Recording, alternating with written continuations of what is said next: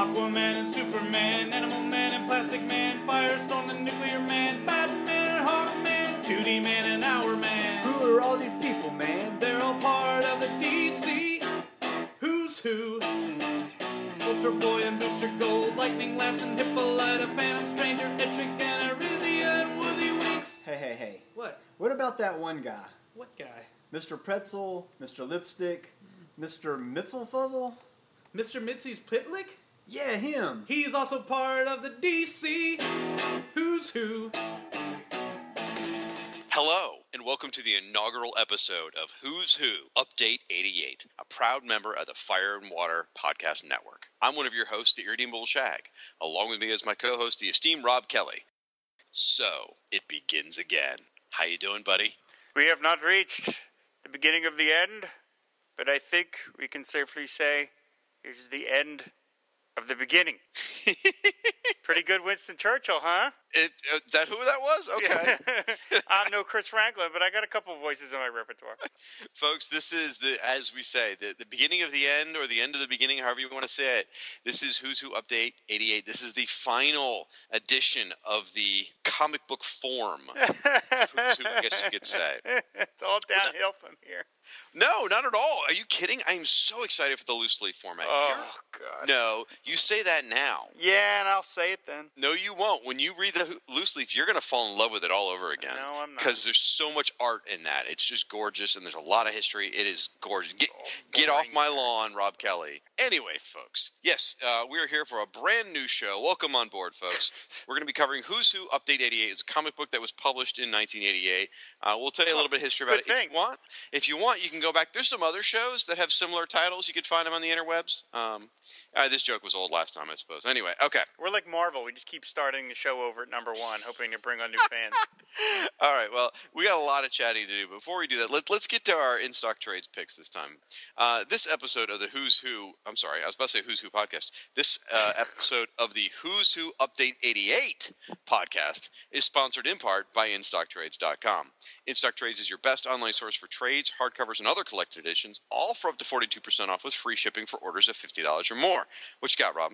Uh, based on a character in this issue, I have DC Archive Editions The Seven Soldiers of Victory, Volume 1, which is the reprints from leading comics featuring uh, the, the unusual team of Green Arrow, Speedy, the Crimson Avenger, Shining Knight, the Vigilante, Star Spangled Kid, and Stripesy. Uh, writers Mort Weisinger, Bill Finger, Jerry Siegel, and others. Artists Mort Meskin, George Papp, Creig Flessel, Jack Lehti, Hal Sherman, and Ed Dobrotka. Uh, 200 pages, full color, hardcover, normal price $49.95. In stock trades price $27.47. That's 45% off. I have only read a couple of these Seven Soldiers of Victory stories, but they're super cool. I just kind of love that they're like the B team compared to the Justice Society. I've always said that the Earth 2 Aquaman would have been perfect in this team, but uh, alas, it was it was not to be. So anyway, Seven Soldiers of Victory, Volume One, good price uh, at- on in stock trades for only twenty seven forty seven. Well, doesn't everyone in Seven Soldiers, none of them have powers, right? Shining Knight has powers. I guess so. I guess he's I mean, he's, yeah, he's got the magic got- sword. Yeah, But, but yeah, but that's true. Yeah, they were kind of like all a bunch of Batmans. Really, I never thought Yeah. about that. But yeah, yeah, in fact, there's a there's a Justice League Unlimited cartoon that features many of these characters, and, and the point they're trying to make is that the humans with no powers could be the heroes. hmm, yeah. All right. Yeah. So Aquaman would have fit in perfectly. Ho ho! All right. Anyway, uh, my pick is Manhunter, Volume Two, Trial by Fire trade paperback. Now, this is the Kate Spencer uh, Manhunter series from 2004, and I, I picked Volume Two specifically for a reason. Because in this tome, by the way, this this large tome, I you know it doesn't give the page count, but I'm holding, I'm actually holding the real thing in my hands, the real deal, 221 pages. There we go. This is a or 222. This is a great trade paperback, folks. Even if you haven't read the Kate Spencer series, you can start with volume two and understand what's going on. It includes the trial of the Shadow Thief for the murder of Firestorm, which is pretty cool. But more directly to this issue of Who's Who, it also includes the return of Dumas, the Manhunter villain. Ah, okay. and uh, also the, the the Mark Shaw Manhunter villain, and includes Mark Shaw himself. And there is a huge revelation in here that I won't spoil for you, but you should definitely pick up Manhunter Volume Two: Trial by Fire. Normally retails for seventeen dollars ninety nine cents. You can get it right now for forty five percent off, only nine dollars and eighty nine cents. Writer uh, Mark Adre, Adre, how do you say that? Andreyko, Mark Andreyko. I thought so. Yeah. Yep. Javier Pina, uh, Jesus Saez, Brad Walker, a lot of other people. Very good book, very entertaining. Pick that up. Folks, uh, for these and all your other trade paper trade paperback needs, please visit instocktrades.com. Well, Rob, so Who's Who Update 88, it has been seven months, not for us in real world, but uh, back then, seven months since the close of Who's Who Update 87. So DC's had seven months for the new post-crisis DC universe to percolate, things to bubble up, things to change, continuity gaps to catch up with it. So I think we're uh, I think we're in for a pretty good series. Uh, yeah, yeah. Uh, this the cover for this issue and the cover for all of them will be by Ty Templeton, who is one of my all-time favorite artists. Uh, for Who's Who, you could you might argue that his style's a little too cartoony for something sort of as official as Who's Who. Uh, but he managed he's able to kind of dial up and dial down his cartooniness in his style and he sort of like series it up here for this cover and it's a really beautiful cover it's got maybe a yes look you want to say Well, I was going to stop you before we get too much into the cover because Yeah. I, I just wanted to give some of the big picture stuff, the, the release dates, all that stuff, like we normally do. But I th- just talk conceptually about the Ty Templeton thing. It's very interesting that they hired one artist to do all four covers. Uh, and now, if they could have done Perez to do all 26 or something like that of the first series, that would have been great. But getting one guy to draw all four, I wonder what drove him to that choice. Know. You, maybe you should ask. Uh, oh, well, I guess Peter Sanderson wasn't involved here anymore. right it's Mark Waid yeah that's yeah. Right.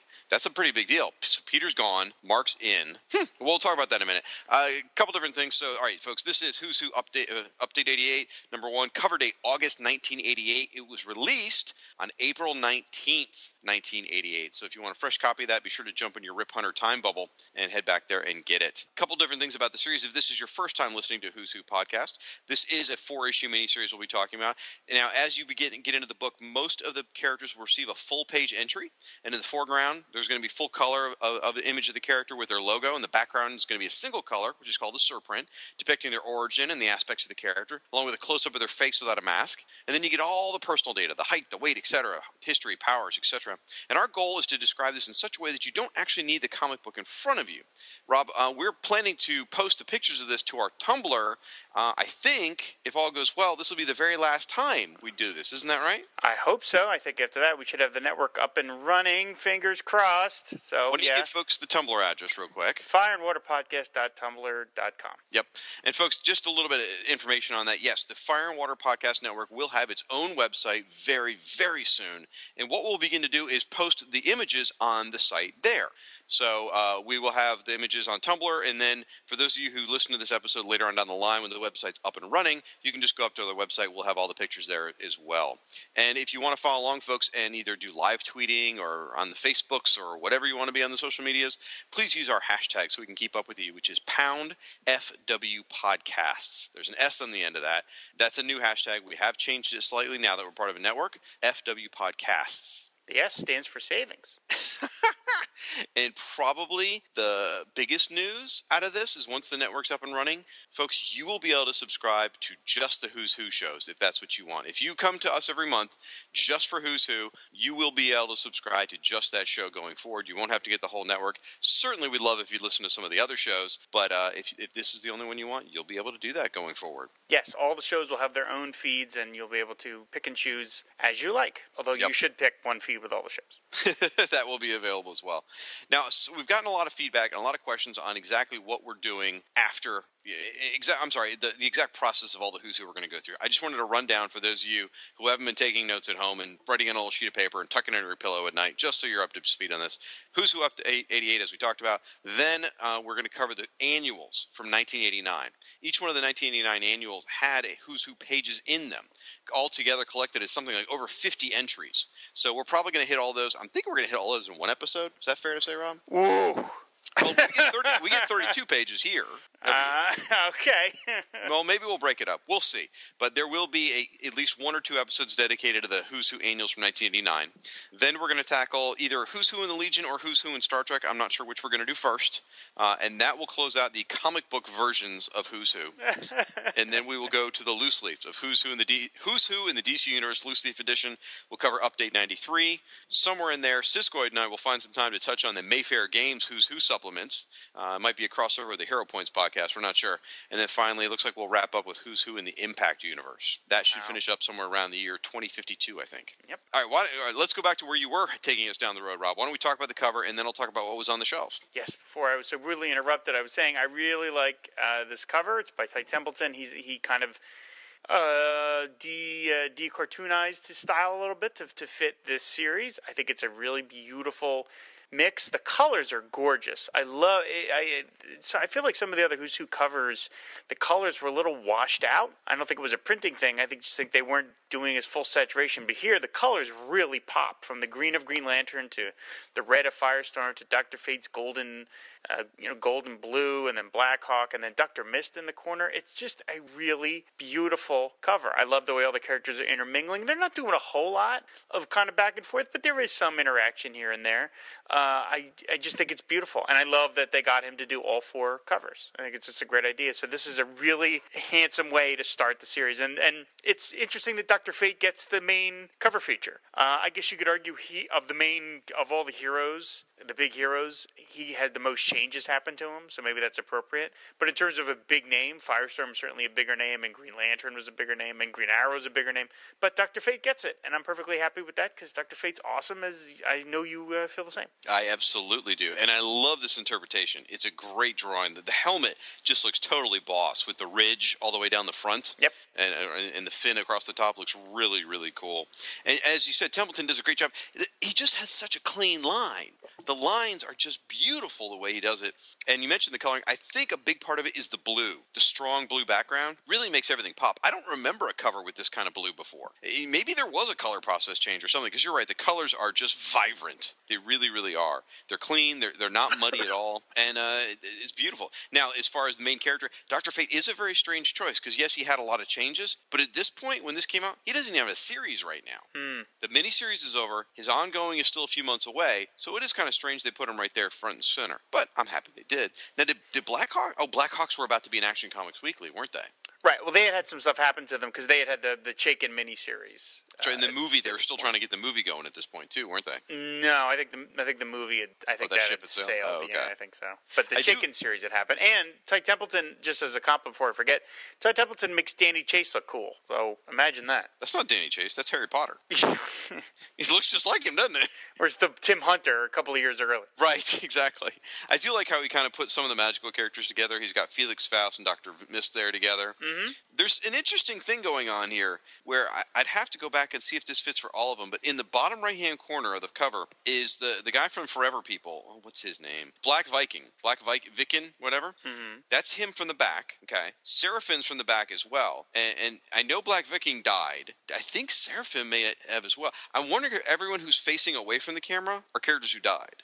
I don't know if that. I don't know if I could prove that out right now, but it's just something that kind of occurred to me. Uh, let's see what else is kind of cool. Well, I- it's just Why is why is Atom standing on Felix Faust's shoulder? I would think he would not be doing that. Oh, it's interesting, and he's in the wrong costume too. Yeah, he's in his yeah he's in his uh, Sword, Sword of Atom Atom. costume. Yeah. I do like kamikaze dive bombing out of the sky. That's hilarious. and Chip looks bizarre. He looks like a I don't know. He looks like a teddy bear or something. he does not look like a chipmunk, and he's enormous. He's huge. Yeah, it's pretty big. Yeah. No, it's beautiful. It's, it's Yeah. Green Arrow, and I like the Duchess. Looks really cool. It's great. He did a great job. I'm a huge fan of this guy. I just think he's a great artist. absolutely gorgeous cover. Because without any of the big marquee characters like Superman, Batman, Wonder Woman, Wonder Woman, any of them, they really did a nice job of making this a great cover. So, Well, Green Lantern's pretty marquee. You wouldn't say? did you see that movie? Anyway, um, Wow, it's you picking on it, not me. Okay, right. Actually, you know that led me to something I want to talk about uh, as far as marquee characters. I, I had a revelation, and I don't. This doesn't really necessarily belong in this conversation here. I, I, I can kind of make it fit. Um, this issue covers A and B, and there are no Bat characters in here at all. which is sort of Wow. stunning! In that you would think, just in order to boost sales, they would come up with some sort of flimsy reason to put a Bat character in here. Yeah, geez, I never let that happen again. Right. Well, I mean, actually, you said that last time. Believe it or not, you said they would never miss a chance to promote a back character. That was in uh, Update '87. Well, apparently they did. They missed another one. So I thought that was very strange, and that got me thinking even more about Superman and Batman and Wonder Woman and you know, the Trinity and all these major stuff. And you know what I've realized? And maybe this is like a duh moment. Batman is the only major DC character that's never had a complete reboot. Like when the Silver Age came along and he got a new origin and whatnot, it wasn't a reboot, it was just tweaks. You know, he got the yellow oval, they retold his origin a little bit, but at no point did they ever say the adventures that happened before now didn't happen. When you get to Crisis, Superman gets a hard reboot. You know, Yeah, John yeah, John Byrne true. comes in and goes, "Those adventures never happened." Wonder Woman gets a hard reboot. Batman, mm-mm. he just he gets a new origin, and they tweak it some more, and all his previous stories still happen. You get to the new Fifty Two. Superman gets another hard reboot. Wonder Woman gets a hard reboot. Not Batman. So the the character of Batman running around in comics today can be traced all the way back to his first appearance in 1939, and basically say all of those adventures happened. yes. So I, I just I, that blows me away. I was astounded by that. So other other notable uh, characters that are missing from this entry from this book: no Legion characters, Yay. no Batman and the Outsiders characters, no Oh. Wonder Woman characters. Just kind of surprising after you know the, going through Who's Who update eighty seven and the previous book. There just seemed to be, we were tripping over those characters constantly. All right, um, okay, on the shelves. So this book hit the shelves in April 1988, folks. I picked out uh, a good sampling of books that are related to the characters in this issue. Just want to run through them very quickly. On the shelves, Adventures of Superman number 443. This is where Jerry Ordway is just starting to take over the reins uh, of writing for, from John Byrne. Action Comics Weekly number 601 through 604, the very first issue of, of Action Comics Weekly came out this same month. So this was the first of the new weekly format. It had Green Lantern, Black Hawk, Deadman, Wild Dog, Phantom Lady, Black Canary, Superman, Secret Six, and a lot more. Captain Atom number 17 was out at this point with uh, that was a crossover with Swamp Thing. Checkmate was only on issue number five. Crimson Avenger. I didn't realize this. The miniseries was still going on at this point. So Crimson Avenger miniseries number three was still on the shelves. Doom Patrol number 11, where they fought Garguax and Reactron, TV star Reactron. TV Star Reactron. Yep. Firestorm number 74 was on the shelves, where he fought Sand Demon, TV star Sand Demon. Um, it's also, that is one issue from a huge revelation uh, about the, the new Firestorm character at that point. Flash number 15 uh, was one issue away with the re- from the return of Blue Trinity. Green Arrow number 7, which was a Black Canary in action issue. That was actually written by Sharon Wright rather than Mike Grell, and that was actually leading into Sharon Wright's work when she was going to write Black Canary in Action Comics Weekly. Infinity Inc. Rob number fifty three, final issue. this Oh, month. oh boy. Yep, it's all over. Hopefully, no more Infinity Inc. entries. Justice League International number sixteen was on the shelves. This is when they infiltrated Baila, Bai- however you say that, Baile, whatever. That's where it has Bruce Wayne was there with uh, Green Flame as his as his Oh, mate. right, right, right. The Booster James and Beetle were there. Things, yeah. Fun stuff. The Mark Shaw Manhunter book was only on issue number two. New Teen Titans was on number 46, which was a Dial H for Hero story. Secret Origins number 29 was on the shelves, all about the Atom, which coincided with the release of Power of the Atom, number one this month. Suicide Squad number 15, which was Nightshade's Odyssey. Young All Stars number 15, which uh, had de- the return of Deathbolt and some smoochy smooch between Iron Munro and Fury. And finally, also worth noting, issue number four of Who's Who in the Legion was on the shelves at the same time as this. Hmm. All right. I will now let you open the cover, Rob. Oh, thank you so much. I appreciate that. Your co- Um, yeah, the inside cover features the first editorial by Mark Waid, who would really make these things his own because he just sort of refused to take anything terribly seriously. Not that the other ones were, were you know super serious, but uh, Mark Waid's really took it to a new level, and he would later perfect this at Secret Origins, which uh, at times Secret Origins was the only comic book in, in my history that I actually bought for the letters pages. But uh, here he makes some jokes about you know, dealing with deadlines, and he says, talking to Bob Greenberger, I don't know who's going to be in the next issue of Secret Origins. What do you mean it's due at the printer? And he talks about page layout. He says, Mark, I'm only consulting editor this time, but don't you think it would work better if you put the Justice League two pager on facing pages? yeah, I mean all that kind of stuff. So it's it's a fun little uh, intro into you know Mark Waid's sort of particular view of the series, and it sort of fits with the Ty Templeton cover. He does mention that uh, this Who's Who series will only be covering characters from the DC universe, so we will never get to anything featuring Slash Maraud, Sonic Disruptors, or Outcasts. Cry me a river. Yeah, yeah. Uh, that's too bad. I mean, you know, because th- those characters deserve love too. But that's that's um, you know, that's a choice they made. Uh, strangely enough, I guess they had just they had empty space. They run the index again. Uh, That on is the strange. on the inside cover, even though it's already on the front cover. Um, but again, I think it's just Mark Waid wrote a too short editorial, and they just didn't have, you know, they didn't want to put it. They had no letters, so they just had to fill it with something. So. Well, there was some discussion here about toying with the established format, which eventually would lead us Right. to the, the loose leaf. But one of the threats they said was maybe even maybe even getting rid of this silly yellow border. I know, I know. Oh, I can't believe Mark Waid wrote that. It's very sad. Ah, well, what are you going to do? I'm just going to enjoy this for what it is, these final four, before it all goes down the heck. You Um, are so wrong. People, rise up, rise up, my people. the actually, there's more to come because all the ones in the annuals are, are the classic ones. So, Anyway, rise up in the comments, people, and please tell Rob how wrong he is and how great the loose leaf edition is. yeah. You're gonna feel their fury, buddy. All right. Anyway, first up is a revised edition, Amazing Man from All Star Squadron, drawn by Howard Simpson and Malcolm Jones III. Uh, I don't.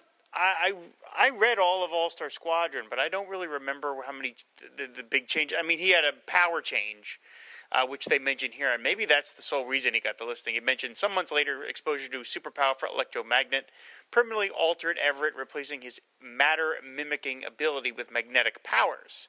His status since the end of World War II is currently unknown. So that's I think that was really the big change I think you're right. I think that they that's made. The only that's the only reason he got. Yeah. Um, the listing is okay. The artwork's not bad. The logo is very dull. It's just flat out, just some typeface. It's the same um, color as the Serpent too. Yeah. So it's it's not a. I always liked this character. I thought he had a really cool costume, um, but I don't really know if he deserves a new listing exactly. Well, Howard Simpson was drawing the the book. Um, I guess the was it either All Star Squadron, Young All Stars. Um, so he was a good choice for the pick. Um, yeah, the, the the and also the powers. One hand attracts, one hand repels. Isn't it the same power as Yankee Doodle? Um, the dog, I'm pretty sure. But anyway, um, the art, as you said, is nice enough. But as I actually, I really like the art. Believe it, like I saw it, I'm like, wow, that's really sharp. But then I realized it's because of the era I'm from. As, as you look at the art, you look at the shadows, the way the shadows lay out on the body. You look at the lines, the the cape, the length of the legs, the size of the head, the billowy clothes. What's that smell, Rob? That's the 90s on the horizon. That's what this mm. drawing tells me right here. The 90s are coming. Oh boy. And uh, because look at it, it looks very proto '90s. It really does. So, I, I don't think he merited a new entry, but I'm glad they did. I like the character. Yeah, So I- me too. I, weird change of powers. Obviously, Roy had to have some reason because you know Roy doesn't do anything without some sort of nod to the, the golden age. So there had to be some reason for changing his powers to magnetic. I don't know. Was he ever? Did anybody ever do anything with him? Like post? Well, yeah, Roy actually, Thomas? You, you and I, I think, had this conversation last time. I think, Oh. um, but that was a long time ago. Yeah, um, Geoff Johns th- brought back Oh, a course. descendant of him. Of course. Of- As well, I it- mean the guy himself, though, the, the actual character. well, Because there um, would have been no place to do it. There really weren't any World War II era books after Roy Thomas was done. Well, there was the Extreme Justice book where they introduced like his grandson, and there really were no distinguishable dis- differences between his grandson and him. Okay. They're basically the same guy, other than he, you know, the grandson didn't have to deal with the, the Nazis and the, and the Olympic stuff, but the same costume, same powers and whatnot in Extreme Justice. And then again, Geoff Johns introduced another amazing man with very different powers. But, Okay. All right. um, now, for more on the Amazing Man, check out the Tales of the JSA podcast with our buddies Michael Bailey and Scott Gardner. Uh, next up is the Atom, who has undergone a lot of changes since his last listing. He, I don't think he got a new listing in the last update, right? He just his last entry was book one of the first series. Isn't that I, correct? think, I believe so. Yeah. Right. So yeah, he went through the whole sort of the Atom phase and came out to the other side, and now this is right at the where the beginning of the Power of the Atom book. Um, I read Power of the Atom, but I don't. And so this part must have been mentioned, but I don't remember because it says um, uh, it mentions that the race uh, that he was living with, the Catathar- uh, Catarthanans or Catarthanans or Catarthans, Catarthans, there it is. The little people. The little people, a race of equally small uh, aliens living in the Amazon jungle. They all were killed in a fire. Yeah. I was I don't I mean I must have read that at the time, but I don't remember it, and I was real. That really made me sad because I liked sort of the Atom. I thought that was a really neat idea, and I was sad to see it jettisoned. But you know, I think it was during one of the specials because the way it worked was there was, there was the Sword of the Atom miniseries, right? And then there were two And then there were- specials. two or three specials. Yeah. It, it either happened in one of the specials or maybe in the Secret Origins issue. I'm not sure which, Hmm. but I, I I do recall it, and it was sort of like, oh, they're clearing the decks. Yeah, yeah, yeah. Clearly, yeah. I do like um his the the change of his costume where he's got the the bare head. They got rid of the scalp. I think that's a nice addition. Um, but I, it made me sad that they got rid of it. Because I said I really thought sort of the Atom was was really fun. DC did a lot of really good. Like they weren't reboots. You talk about Batman. They they weren't reboots, but they were kind of like freshening up of the concepts of their Yeah. core characters in the '80s. Trevor Von Eeden did a great Green Arrow miniseries written by Mike W. Barr, and then they did Sword of the Atom, the Aquaman miniseries by Craig Hamilton and Neal Pozner. So there were a lot. Uh, the Shadow War of the Hawkman. There was a lot of really cool, like, hey, let's let's give these characters a poke in the butt, kind of thing. That wasn't it wasn't because you had to do Crisis. You didn't have to like shake the etch a sketch. And uh, so again, sort of the Atom, I thought was pretty cool. And it would have been neat if they could have found a way to give sort of the Atom like its own like an update. That would have been cool if in an update one they had gotten Gil Kane to do an Atom listing talking wasn't- about. Wasn't the Atom listing? I think the Atom listing was the sort of the Atom. Look, I think it was him riding a frog. Was it? Oh, you're right. You know what? You're right. I forgot about that entirely. I think Gil you're Kane right. drew it, and it was the sort of the Atom version. Yeah, you're right. You're right. I forgot about that. Yeah, You should just you know put that on a loop. it's been so long ago since we did that. 2012 is Yeah. when we oh my god. Yeah. Uh, anyway, the art by this one is by Dwayne Turner and Keith Wilson. It's it's fine. I'm not a huge fan of it. It's it's pretty you know straight ahead superhero stuff. and that that is probably the best way to describe the Power of the Atom book. Sadly, Mm-hmm. Uh, and- they are the art team, or at least he's the penciler. I think that's the inker as well. I'm not sure, but the is it. It's funny you mentioned that the sort of the Atom was sort of the redoing of the Atom, the freshening up, and then this is sort of like back to normal. Because this series actually had a specific ad, house ad that ran, where they showed like clips of, uh, or like I think they showed like Man of Steel number one and Wonder Woman. That's number one. right. Yeah, yeah. They, were, they were they were trying to position one. it. Yeah. Yeah, and like you know, now it's the Atom's turn to go back to normal. Yeah. That's what it was. And I've read Power of the Atom quite a bit of it. Uh, Frank actually kind of turned me on to like the most uh, best way to describe it is basically like it's fine, but it's nothing impressive, and you don't remember it after you get done reading it. Right. It's it's just kind of standard superhero fare. It's it's a little disappointing almost just because it's not revolutionary. Hmm. Yeah. I agree with you. It's funny. My notes also say I prefer that having his hair exposed. yeah, it's a nice little detail. Yeah, just cutting the cutting the top of the cowl off, you know, Wally West style uh, from uh, Kid Flash, just really makes it work. Yeah. Now, cool. I noticed in his uh, where does this uh, marital status? It says separated. Are him and Jean seriously separated and not divorced? Because he was in the you know the Amazon banging the the the tiny girl. Well, but it says known relative Jean Palmer ex-wife. So call- who's he separated from? I don't know. The little person? Yeah, maybe. That's but then, but then you think it would have listed her as like his sort of wife.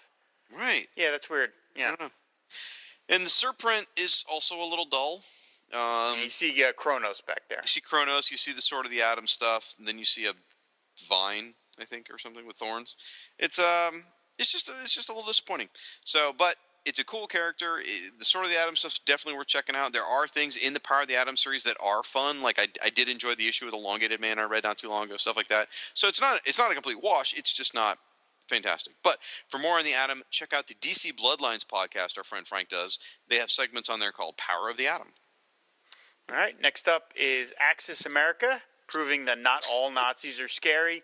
This is a super, super, super team from the Young All Stars. Most of the team first appeared in Young All Stars number one, and then one of the characters, Kamikaze, later came along later in Young All Stars number five, joined by Howard Simpson and Malcolm Jones. The third, uh, you've got the characters are Ubermensch, uh, Gudra, Horned Owl, Fleeter Mouse, Usil Seawolf, and as I mentioned, Kamikaze.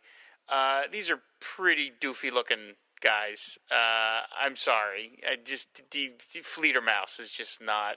None of these guys. I, I guess Ubermensch is the closest you get to like somebody kind of scary sounding. But uh, and Kamikaze, but he's so stupid looking that I can't get over that. He looks like a human missile. Yeah, I, I need this. I need this beer can open. Can you come over here? Uh, yeah, so this was a team of baddies that took on the young all stars. It's just not. Uh, yeah. Well, the strange thing is, this is a revised entry, and they first appeared in Update 87. So it's only been a year or so since the first entry, and really, there's not that much more material here. All the only thing that's really worth mentioning now is that they've added Kamikaze, Right. and, and the whole reason this team was created, there's, they're basically analogs to the classic, you know, Super Friends characters, if you will. You know, Ubermensch is Superman, Right. Great Horned Owl is Batman, Fl- Deflator Mouse or whatever his name is. I think that's the Tick character, actually. Yeah, just. Fla- just Fledermaus. Flater Mouse is Robin. Sea Wolf is Aquaman. Um, Valkyrie is. I can't find the list of their names. Where is their names? It Uh, on- Gundra. yeah. Here we go. Gundra is Wonder Woman. Uh, Usil is is Green Arrow, and Kamikaze is I don't freaking know. I, I don't understand why they added him. You know, if if Roy set out to create this, you know, perfect replica of the classic DC heroes, who the heck is Kamikaze supposed to be? Why did he add him to the team then? It makes no sense. Now, sadly, this entry contains something I was hoping they would avoid. They put an acronym in here for All Star Squadron in the second paragraph. It's now they put a hyphen in it. Oh yeah, C C A S. hyphen SS. I'm like, oh, I've seen people use the ASS acronym before for All Star Squadron, and I just hate it. I absolutely do. But anyway, because Axis Amerika had just come out with Young All Stars, it just started. I guess issue five hadn't been released when the first volume of, of Who's Who Up to 87 came out. So again, just adding Kamikaze is all that really happened here. And honestly, even though the art here is by Howard Simpson, and I think it was by Howard Simpson last time, I think I kind of like the last drawing better. This one's not terrible. Uh, and I don't agree with you that they look boring, but they're all just kind of standing around a Nazi room, you know, and, and you know, they're, they're, it looks like they're getting together for their, you know, class photo. But it Yeah. is uh, it is Axis Amerika. You got to put the emphasis on the K, buddy. Yeah, all right, sorry. All right, for more on them, check out the Tales of the JSA podcast. Uh, yeah, I love that I was supposed to be excited about Seawolf, according to Siskoid. He's like, Well, you are. It's it's your Aquaman Yeah, analog. well, I'm supposed to. I'm not though. I mean, so he's, he's a seafaring werewolf. All right. Okay. Anyway, uh, next is Blackhawk, one of my favorite characters, art by Rick Burchett and Pablo Marcos, who did the Action Comics Weekly strip. Uh, that's now he's had a bunch of things happen to him since the last listing because he said the Howard Chaykin miniseries. They talk about here they follow Black Hawk uh, after World War II. It says following the end of World War II, Black Hawk set up his own private charter air service in the Far East. However, he met with little success and sank into a dissolute life in Singapore, a warrior without a war to fight. His life took a new turn when, in 1947, he was hired by a woman named Cynthia Hastings to recover gold from a Chinese bandit called the Red Dragon.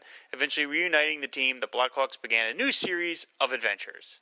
So that's like they're covering all that stuff. Uh, I really dig the artwork. I think it's really sharp. It's got kind of a uh, not Alex Toth, but almost like a Pete Morisi type simplicity to it.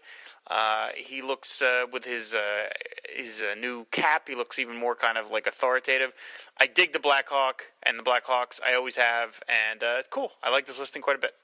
I like how his, his his face is so thick. Like he's got this huge chiseled chin, chin and everything. Yep. The lines the lines are very very clean. Looks just so sharp. Looks totally badass. I love the drawing. Absolutely. Yeah, and in the surprint, he's parachuting in while shooting people, which is always good.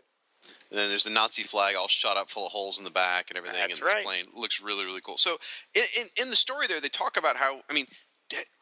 After the war, did he become like destitute, like poor or something, and, and drunk or an alcoholic, or what happened to him?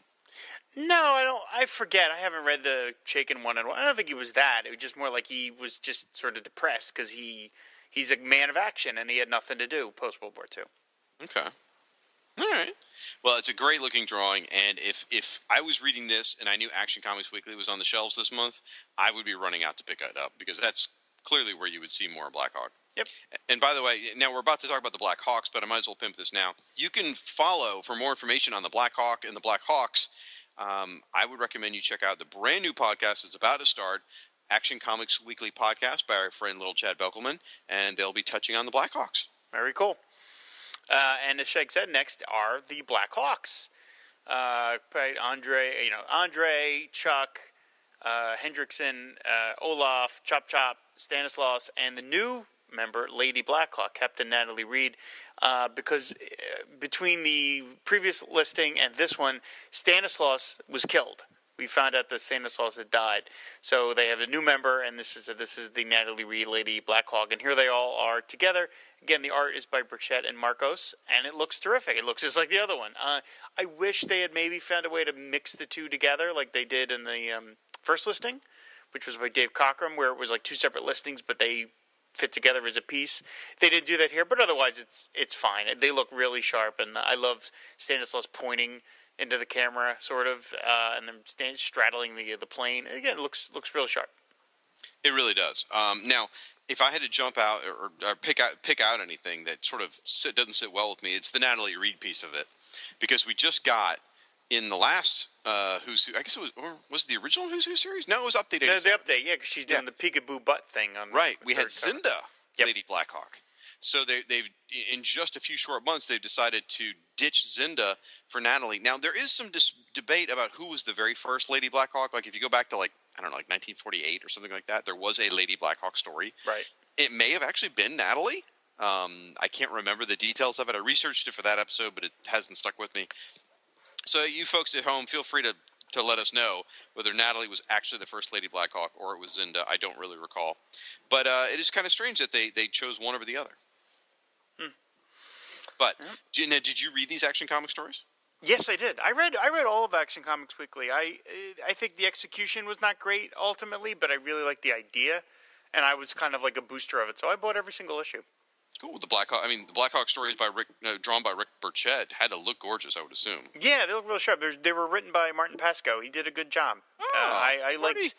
I, I like Howard Chaykin, but it, it got dragged into like real Chaykin-y world. Like I think I think in the very first issue of the Blackhawk miniseries, you, you see somebody getting a a Hummer. So it was kind of like, you know, we're like, yeah, this is a Howard Chaykin comic, all right. Uh, and I didn't know. I was a little uncomfortable with how much like seeing Blackhawk kind of shoved into that that world a little. So I kind of liked Martin Pasko going back and making it a little more, you know, a little more straight ahead. Uh, we'll, we'll focus on that, folks. The Action Yeah. Comics Weekly uh, podcast is the place to get your Blackhawk fix. Then. Yeah, good stuff. Uh, next up, Blackthorn, uh, a vigilante villain. Everybody, calm down. First appearance is vigilante number forty-five. Why would Uh, they need to calm down? I was being sarcastic. Ooh, a vigilante villain. Oh, well, drawn she's, by she's not really a villain, and she's hot. well, all right. Drawn by a a contemporary a side character to Vigilante. Yeah. Uh, it's drawn by Steve Irwin and Al Vey. Uh, it's nice artwork. She's got a ridiculous costume, very 80s hairstyle, a lot of crazy stuff. She's basically one of your assassin type characters. Uh, she actually falls in love with Vincent Chase, who is the uh, vigilante. So when you see her kicking a bunch of people in the background, she's got a kind of a goofy pose, and then there's a close up of vigilante, and then there's a shot of the two of them uh, making out, or maybe doing a little more than that. I think they're making the sexy sex. Now she is. You, I love. I'm glad you mentioned the costume. Now, first of all, again, I'll say it again. She's totally hot, uh, but the costume's absolutely ridiculous. She's got these. It's it's purple. First of all, So many straps and things and Right. bracelets and yeah. a very bright magenta purple. She's got big old heels. Uh, the side of her outfit has like giant cutouts of like exposed skin all along the legs, the thigh, the side. Um, her boobs, I, not the her boobs are so low cut that I gotta think if she just bends over to pick up a piece of paper, they're coming out. I mean, I, I can't really see her uh, fighting crime or, or committing crime, whichever, uh, you know, wearing that outfit. It just doesn't make sense. Now, as you read through here, there is a mystery of who is she. Uh, I don't know how long they dangled that plot thread. I don't know if she was somebody that we'd actually met somewhere else, but there does seem to be a big through line of who is she really. And she does end up connected to Checkmate and ends up uh, sort of kind of on the Checkmate team, it looks like, if I'm reading She's right. in this issue twice. Yes, she is. Yep. And um, you know the most amazing thing is the artwork is by the Crocodile Hunter. I, I didn't realize uh, what a good artist he'd be. So, right, but good. Al Vey is a great inker, so he probably cleaned a lot of that up. Yep, I like that she stole Phantom Lady's goggles. She totally did steal, and, and her hair uh, from the '80s at least. So, folks, for more on Blackthorn, check out the Task Force X podcast, which not only covers Suicide Squad but also covers Checkmate by our buddy Aaron Head Moss. All right, next up is Blue Trinity, the three superpowered villains of the third generation Flash. This is drawn by Jackson Guice and Larry Mahlstedt. I, I read the listing for once, and I can't quite figure out is that guy in the middle supposed to be built weird? Is he supposed to look like that? Because on the cover you can't quite tell either. I get, or is it just drawn very strangely? My my question here that I've written down is what the hell is going on with this guy, with the frog guy? Yeah. Um, It doesn't Yeah. mention it anywhere in the in the listing that he looked that he's like sort of differently built. it doesn't mention anywhere online either. I've done Right. a, I've done a lot of research. Now, I I don't know if I I, I, don't, I haven't read every issue of the original Wally series. Uh, at least the first fifty issues. I was very spotty in my collecting. So I, I well I think I probably own them all now. I don't think I've read them all, and I don't know how many I've read with Blue Trinity. I don't remember there being this guy. The, what we're talking about is this guy is hunched over and his arms are reach from his shoulders almost to the ground. He looks like a frog. It looks like a human frog.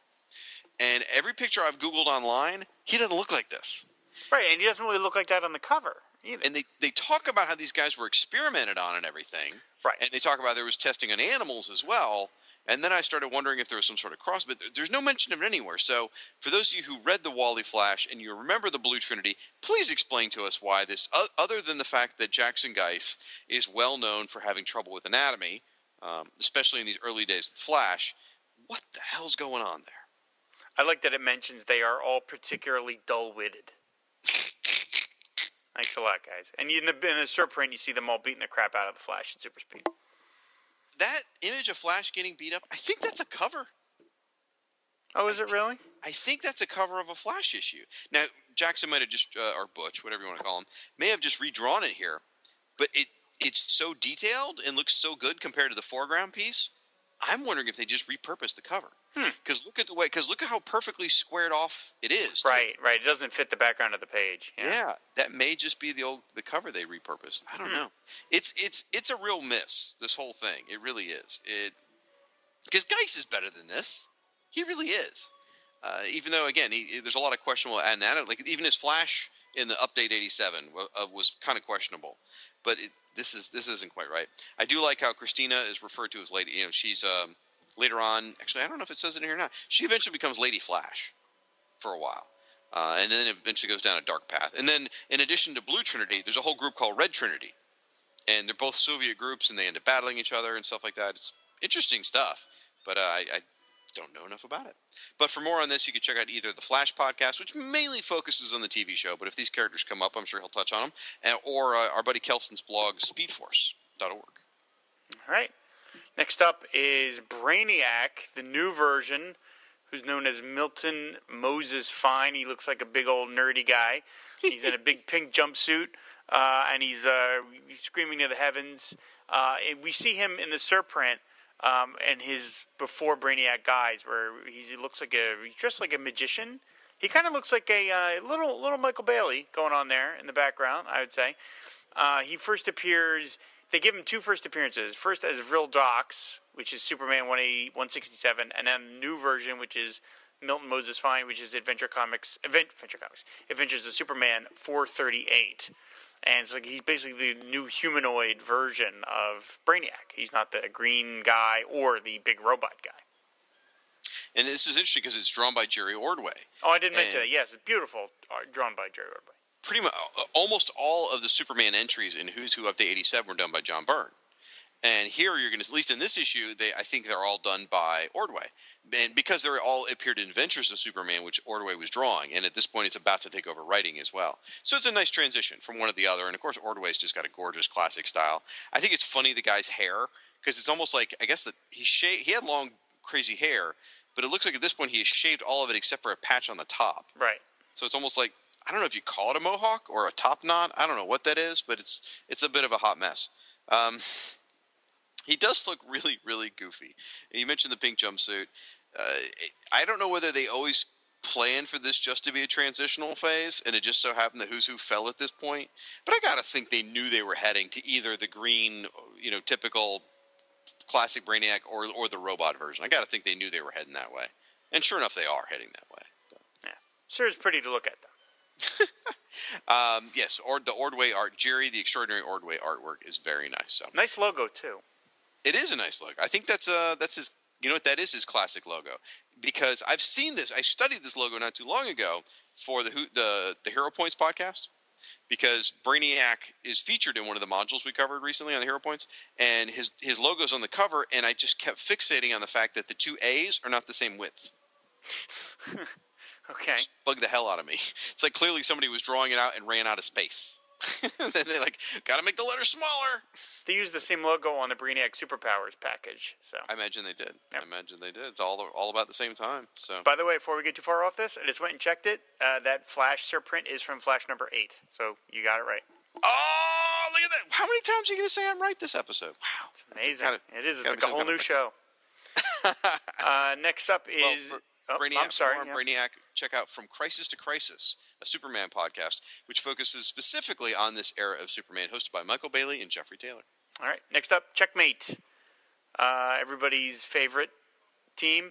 Uh, First appearance of Action Comics number 598, drawn by Steve Irwin and Alvey. And here we are once again Blackthorn, uh, Amanda Waller, Harvey Bullock, Harvey Stein, and then a bunch of other characters whom I don't know.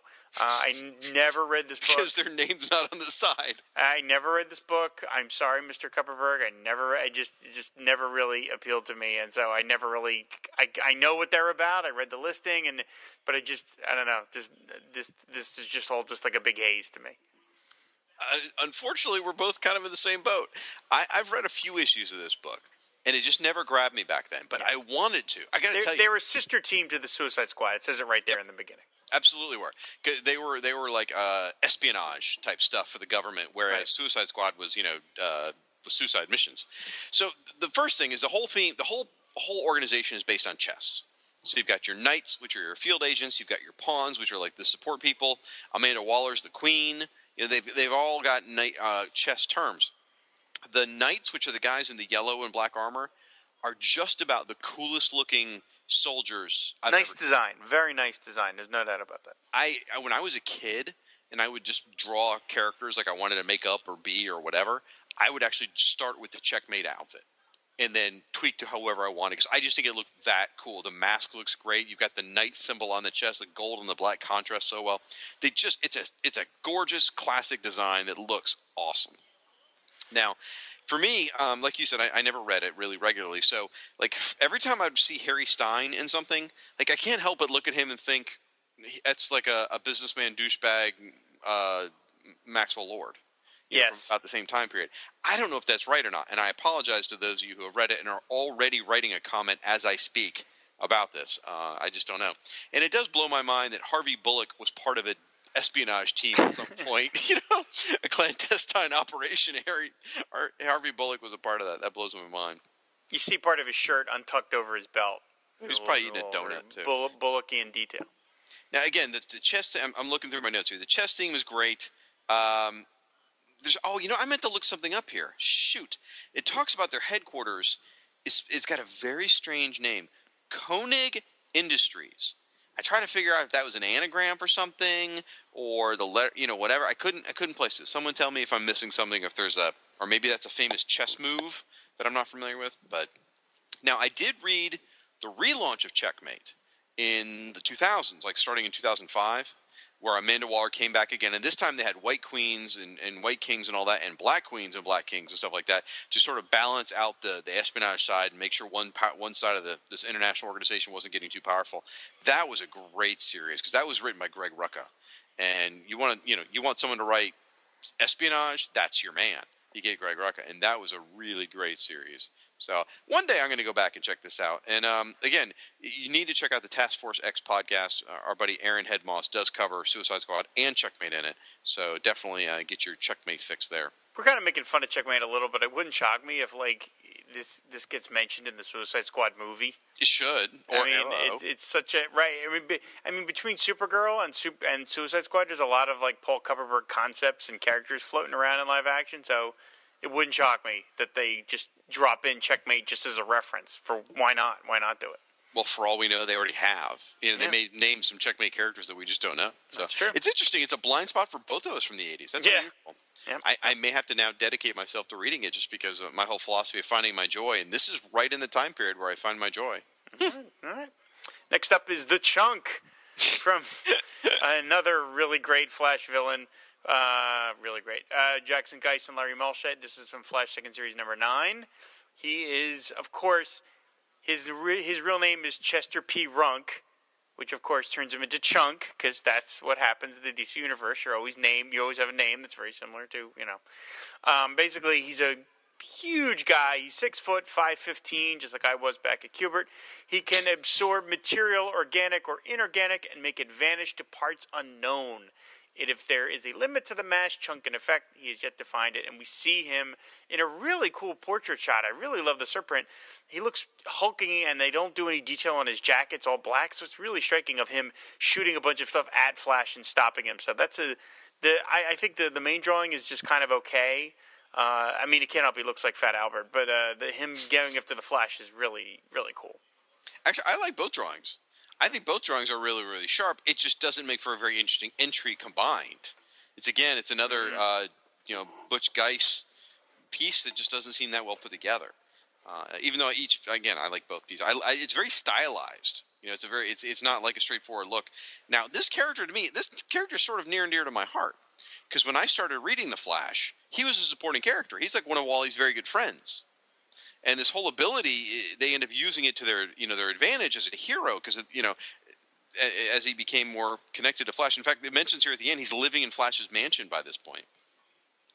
Sort of interesting uh, because of his the dimensional portal that's in him. He has to take in forty-seven times his own weight in super dense materials, and if he doesn't, he gets pulled through the singularity himself and ends up in this other dimension, which apparently he's done hundreds of times. So interesting character. He would be a fun character to introduce on the Flash. A guy who has an uncontrollable like singularity inside of him. That would fit really well with this. Yes, list, it would. Actually. Yes, Yeah. yes, it would. So. And for more on Chunk, check out the Speed Force again uh, .org or, or the Flash podcast. Uh, he is only the second character that has an exclamation mark or some sort of punctuation in his name. Uh, who would the other one be? Uh, Rampage. Rampage was Rampage exclamation mark. Now on the cover, it does not say chunk exclamation; it just says chunk. So I don't know what's the official version. And it doesn't say the Chunk either. No, no, it doesn't. It just says chunk. So I didn't. I, I didn't realize his last name was Runk. like I kept thinking it was a misprint. I was reading the, the the the text and I'm like, it keeps saying Runk. What's wrong with them? Yeah, yeah. And finally, I noticed under personal data. I'm like, what? right on the nose. Uh, next up is the Crimson Avenger, who, as uh, Shag mentioned, was in the middle of his miniseries at this point. Uh, here it's drawn by Mike Gustovich. Uh, he is one of DC Comics' oldest characters, having first appeared in Detective Comics number 20, a full seven issues before that Piker Batman. So uh, they really said they gave him a listing. Most of the information here is not new. It's pretty much the same. I think. I mean, I don't. I didn't go back and look at the old thing, but like they do some. They get more into his backstory a little. And here he's listed. Here he's um in his co- in his previous costume. I think that's probably the big change because in the previous Crimson Avenger listing, he was in his later costume, which is more typical superhero. Here, he looks kind of like the Shadow with his red cape and shooting the gun. So um, the artwork, meh. The logo is terrific. Yes. The logo is just killer. Whoever did that really put a lot of time into it. probably. Probably, probably, yeah, probably Todd Klein. Uh, and it does mention again how the Crimson Venture went out. Uh, one of the best deaths in all of comicdom. So it gets that in here, and uh, yeah. So you know, he got a miniseries. I guess they were maybe thinking, maybe you know, he could go on to be a bigger star. I guess the miniseries didn't go too far. Um, so that was pretty much it for the Crimson Avenger. It's interesting. You know, I bought the Secret Origins issue, which, by the way, the, the big changes of this, as you mentioned, is visually they don't draw the goofy superhero costume he had with the fin. They draw the classic costume. Um, but there is some stuff in the origin that came mostly from the Secret Origins issue, which probably I don't know if they got repeated in the miniseries or not, but like it connected him to Wesley Dodds and Right, things right. like that. So that all fit in here. And again, uh, with the miniseries on the shelf, they wanted to at least pump up the character. Now, I I actually bought the Secret Origins issue myself, and I actually bought the miniseries, which was not something I would have expected. You know, in, in hindsight, I'm like, that doesn't sound like a you know 15 year old me, but I bought the miniseries and I loved it at the time. So I, I think it worked. It was effective. Now the the artwork in this drawing, as you mentioned, is not eh, it's so so, but that's because Gustovich isn't really a penciler, if I understand right. He is the inker on the miniseries. He's mostly an inker, yeah. Yeah, so he was actually inking the miniseries, and maybe that's why they gave it to him, or maybe Greg Brooks was already doing jail time. I'm not sure, but uh, I had to get the little joke I, in there. I was. I was desperate not to get it in this time, but thank you. Oh, you were all flaunting it last time. I know. You were like, threw caution to the wind. Well, So- I mean, he's out now, and who knows? That's what you said last time. You said, I don't care. He's not coming for me. so if you want more on Crimson Avenger, three different places. Uh, hang tight with our Fire and Water podcast because eventually we will get to his Whatever Happened to, right? That's right. And uh, you can also hear about Crimson Avenger on Ryan Daly's Secret Origins podcast, uh, one of the earlier episodes of that. And check this out upcoming soon, you'll be able to hear about Crimson Avenger on the All Star Comics Review podcast, a brand new podcast just started by our buddy Van Z. Uh, not only is he covering the characters from the classic Golden Age All Star comics, he is going to cover these seven Soldiers of Victory characters as well. Neato. Yep. First, first up at the time of this recording, the first episode's already out, and I thoroughly enjoyed it. Way to go, Van! Next But up, it needs it needs more Red Bee. next up is Danny Chase. Next, uh, Doctor Fate is the new No, version. wait a Uh, yeah, minute, wait Danny, a minute. I was just doing a little bit of comedy there. Uh, Danny Chase is from New Teen Titans second series, annual number three. He was one of the new members. I had completely given up the Titans before this, so and this this any chance I had of going back to the Titans was killed by seeing guys like this on the team. I was just like, no, no, no, no, no, I'm not. I'm not. He had a power of telekinesis. He can levitate objects. I don't care. He looks like this big old dork. I, I, I don't. I don't care. Here's the thing. I read the entry, and it reads just fine. It actually reads fairly interesting. But there is a universal distaste for this character. He makes Jericho look like Nightwing. I mean, everybody hates this guy. I, I don't know that I've ever read more than one or two comics with him. Uh, I, I read him as the Phantasm from the Titans Hunt, and that was a great character. I really dug that, but that was pretty much him dead at that point. So it, it's uh, I mean, if you read it, it's sort of like Spy Kids. The the, the I think that's part of why people hate it. I mean, the opening sentence is Danny Chase, a spy for the Central Bureau of Intelligence. No, no, this big dork. This, this, no. It's Well, it's it, it's a, it's a shame that the reality wasn't as interesting as this Who's Who entry makes it look. Because I again, I don't really have any real experience myself, but everybody hates this guy. Now, did you mention the art by Mike Collins? It's Mike Collins. It's it's drawn perfectly fine. The artwork's I think the artwork's fine. Uh, I, I I hate the shot of all the Titans mooning over him. It's it makes me distrust them. Uh, you know, it's just like no, wait, you just said you never read this era. I So how know. can you hate him so much? I don't know. It just looks stupid. It just looks really. St- it just just uh, yeah. You're I- caught up in the fan group think. I, maybe I don't know. Doomed poor Jason Todd. Okay. I well yeah. He also has a photographic memory, so there's that. Check this out. I never knew this, and I almost didn't catch this. Did you happen to look at his known relatives? John Chase, Sherry Chase, Franklin Chase, Adrian Chase. Oh, is oh he's oh he's the nephew of the vigilante. He's, he's the vigilante's nephew. Well, why doesn't he do what his uncle do? They didn't kill himself. Then? Oh my gosh! You are so over the top. This Just take one for the team, Danny. Come on. I just couldn't believe it when I, when I found he was the vigilante's nephew. I was like, "What the hell?" Uh, makes me hate him even more that Oh he's God. related to somebody cool. And he's got the most boring logo ever. Oh God, those- uh, just I just uh All right. For, for more on Danny Chase, check out Pop Culture Affidavit. Uh, by the way, no one in our circle has is doing a Teen Titan. I mean, uh, no one's. I mean, okay. I should say it. Pop Culture Affidavit. That's our buddy Tom Panarese. He has done many episodes of his shows talking about the Titans, and he did a lot on his blog. But it's, uh, there's also other stuff mixed in there. Nobody we know, at least I can think of, has a dedicated Teen Titans blog or podcast. interesting considering how big they were. Right. I mean, there are some out there. I, I did some searches. There are some Teen Titans podcasts, but uh, nobody that runs in our circle. So maybe somebody should be doing that. Just playing that seed out there, folks. Right. Get Don't- on that, folks. Don't start with Danny Chase. Next up is Doctor Fate. Uh, now here, now again, they're DC's very inconsistent with these first appearances. Well, look at the cover first before you say that. What do you mean? Look at the cover. I, what I, I know what the cover looks like. What do you? Well, what what? oh, they're calling it Doctor Fate Two, calling right? Doctor Fate Two, All Electric Boogaloo. But he's well, all right. I mean, the Brainiac is sort of that's like Brainiac two, really. It's No, not. that's Brainiac well, I guess so. All right. I, I, anyway, they're talking about this Doctor Fate, who is Eric and Linda Strauss, not Kent Nelson. First appeared in Doctor Fate number one. It's drawn by Keith Giffen and Al Gordon. Uh, it has Doctor Fate running, kind of Flying. flying. I guess he's flying. He looks like he's running to me. Uh, it, it's a nice. It's a nice little thing. Like I said, they did a whole new thing of Doctor Fate. Kent Nelson has, is dead at this point. His soul's departed, but he was uh, resurrected and took possession of his body. Thus, Nabu and Nelson's body serves as an advisor to the new Doctor Fate. So he's kind of like sort of Atlantising in here, where you've got the old version being the mentor of the new version, and here it's, uh, but he looks the same. The, Oh, you mean the first round is sort of Atlantis, not, not Yes. the current sort of Atlantis. no, no, no. Yeah, the, yeah. No, we're not discussing that. Uh, yeah.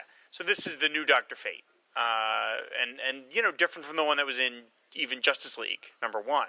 Yep. So Yeah, it's, it's this all came out of the miniseries, um, and it was a very interesting story. I mean, give you some of the background on it because I'm I'm pretty deeply steeped in this stuff. This was my Doctor Fate era, even though I love the classic one more. This was really it.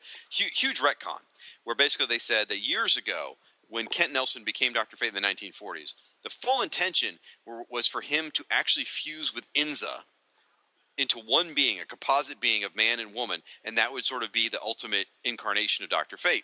But Nabu, and this is all again all retcon, Nabu didn't want that. He wanted to control Doctor Fate himself, so he stayed in the helmet and never let Kent realize that he was supposed to merge with Inza, and to the point where eventually, when Doctor Fate would put on the helmet, the helmet took over completely. So then comes along this magical stuff, the Kali Yuga, the end of the fourth and final age of man. And so all this stuff happens with the Lords of Order and Chaos, which everyone loves. And then they introduce Eric. Basically, as you said, Kent's dying. So they introduce Eric Strauss. And now, if you remember your Doctor Fate origin, uh, basically Kent was a little boy, and um, Nabu aged him to adulthood and trained him to be new Doctor Fate. Well, well, Nabu's planning to do that with Eric Strauss. He's a little boy, planning to age, so he ages him to adulthood but he it doesn't go as planned. What you end up with is Eric, who's a little boy as a man now, and his stepmother, Linda, uh, actually figure out that they mer- they merge and become this unified Doctor Fate, man and woman, one in one body, Doctor Fate, and that kicks Nabu out, and that's why he ends up in the animated corpse of Kent Nelson, and he's a total dick. He's a complete dick in the whole series, walking around in the in the dead body of Kent. It's really bizarre. And so there, because Doctor Fate for the first time is independent of Nabu, and uh, so it was a it was a trip. I mean, in the miniseries, Giffen drew it, and uh, J.M. DeMatteis wrote it, and, and and that was how that miniseries went down. Four issues, very trippy stuff, lots of Lords and Order chaos. Then they come back 15 months later. Which is about six months from where this issue comes out, which is where the Doctor Fate ongoing goes out. And I would say, if you read that miniseries, go ahead and give the ongoing series a try. It's a very different flavor. It's drawn by Shawn McManus, and I know how much you like Shawn McManus's work on Omega Men. I do. I, I think this is even better. His work Oh, you've said that. You yeah Yeah. yeah yeah. and, and for my money, Shawn McManus's peak amazing artwork was on the Doctor Fate ongoing series, and it's absolutely gorgeous. The first 24 issues tells this wonderful arc about reincarnation and the love between Eric and Linda, even though it's a little weird because he was a kid and she was his stepmother.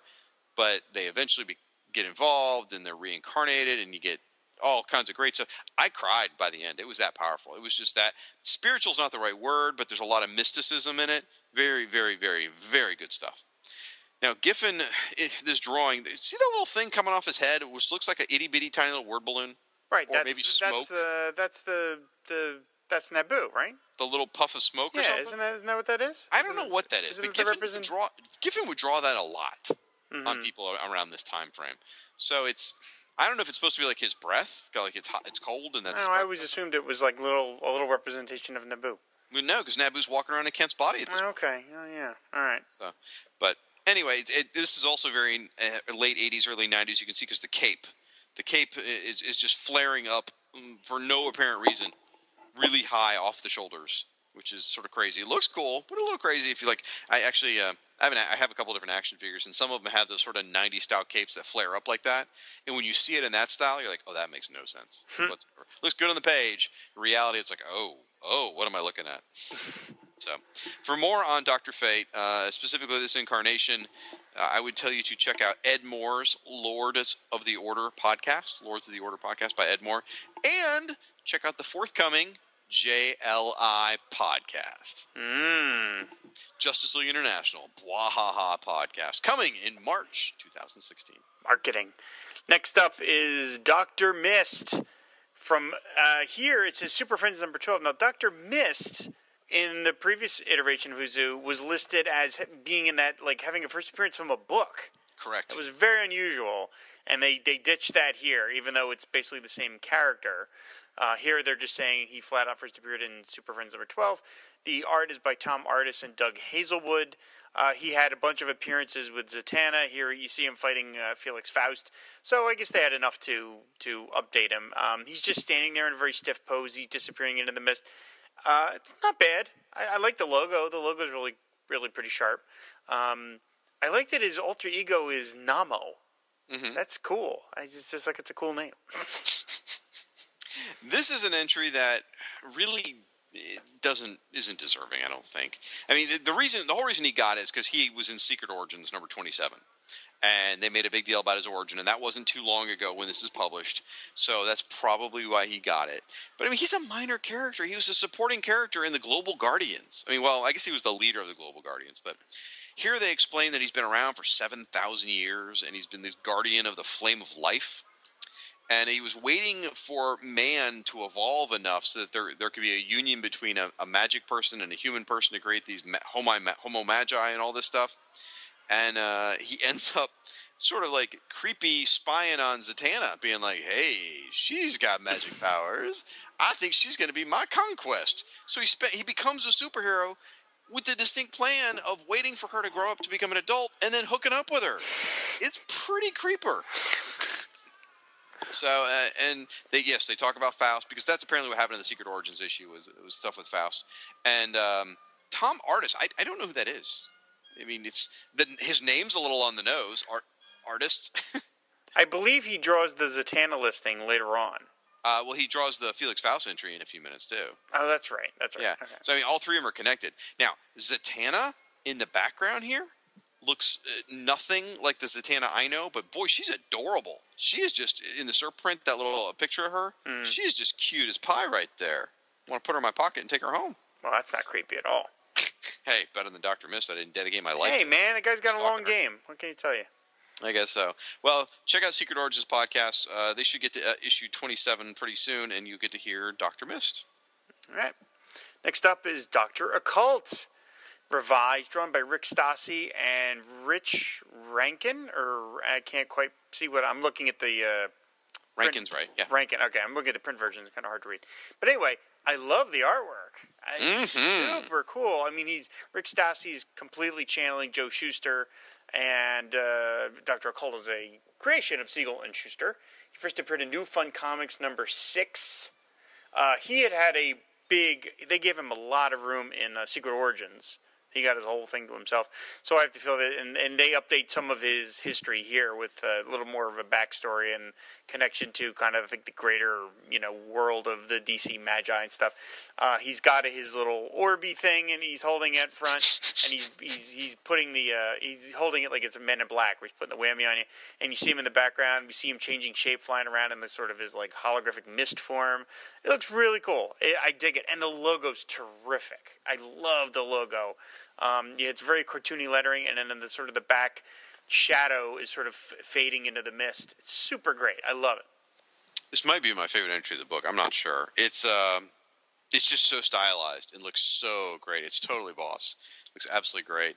They do talk about in here how it, it, you know, 1936 he appeared in a costume to fight a bad guy, so he was the first costume DC character. Supposedly, That's right. That's right. and uh, it's funny I mean, if you read his origin it's really crazy and, and they did talk a lot more about that i keep talking about secret origins podcast but it keeps touching on a lot of these characters. Secret origins podcast uh, seven issue 17 where ryan and his guest talked about this one and it's some crazy stuff.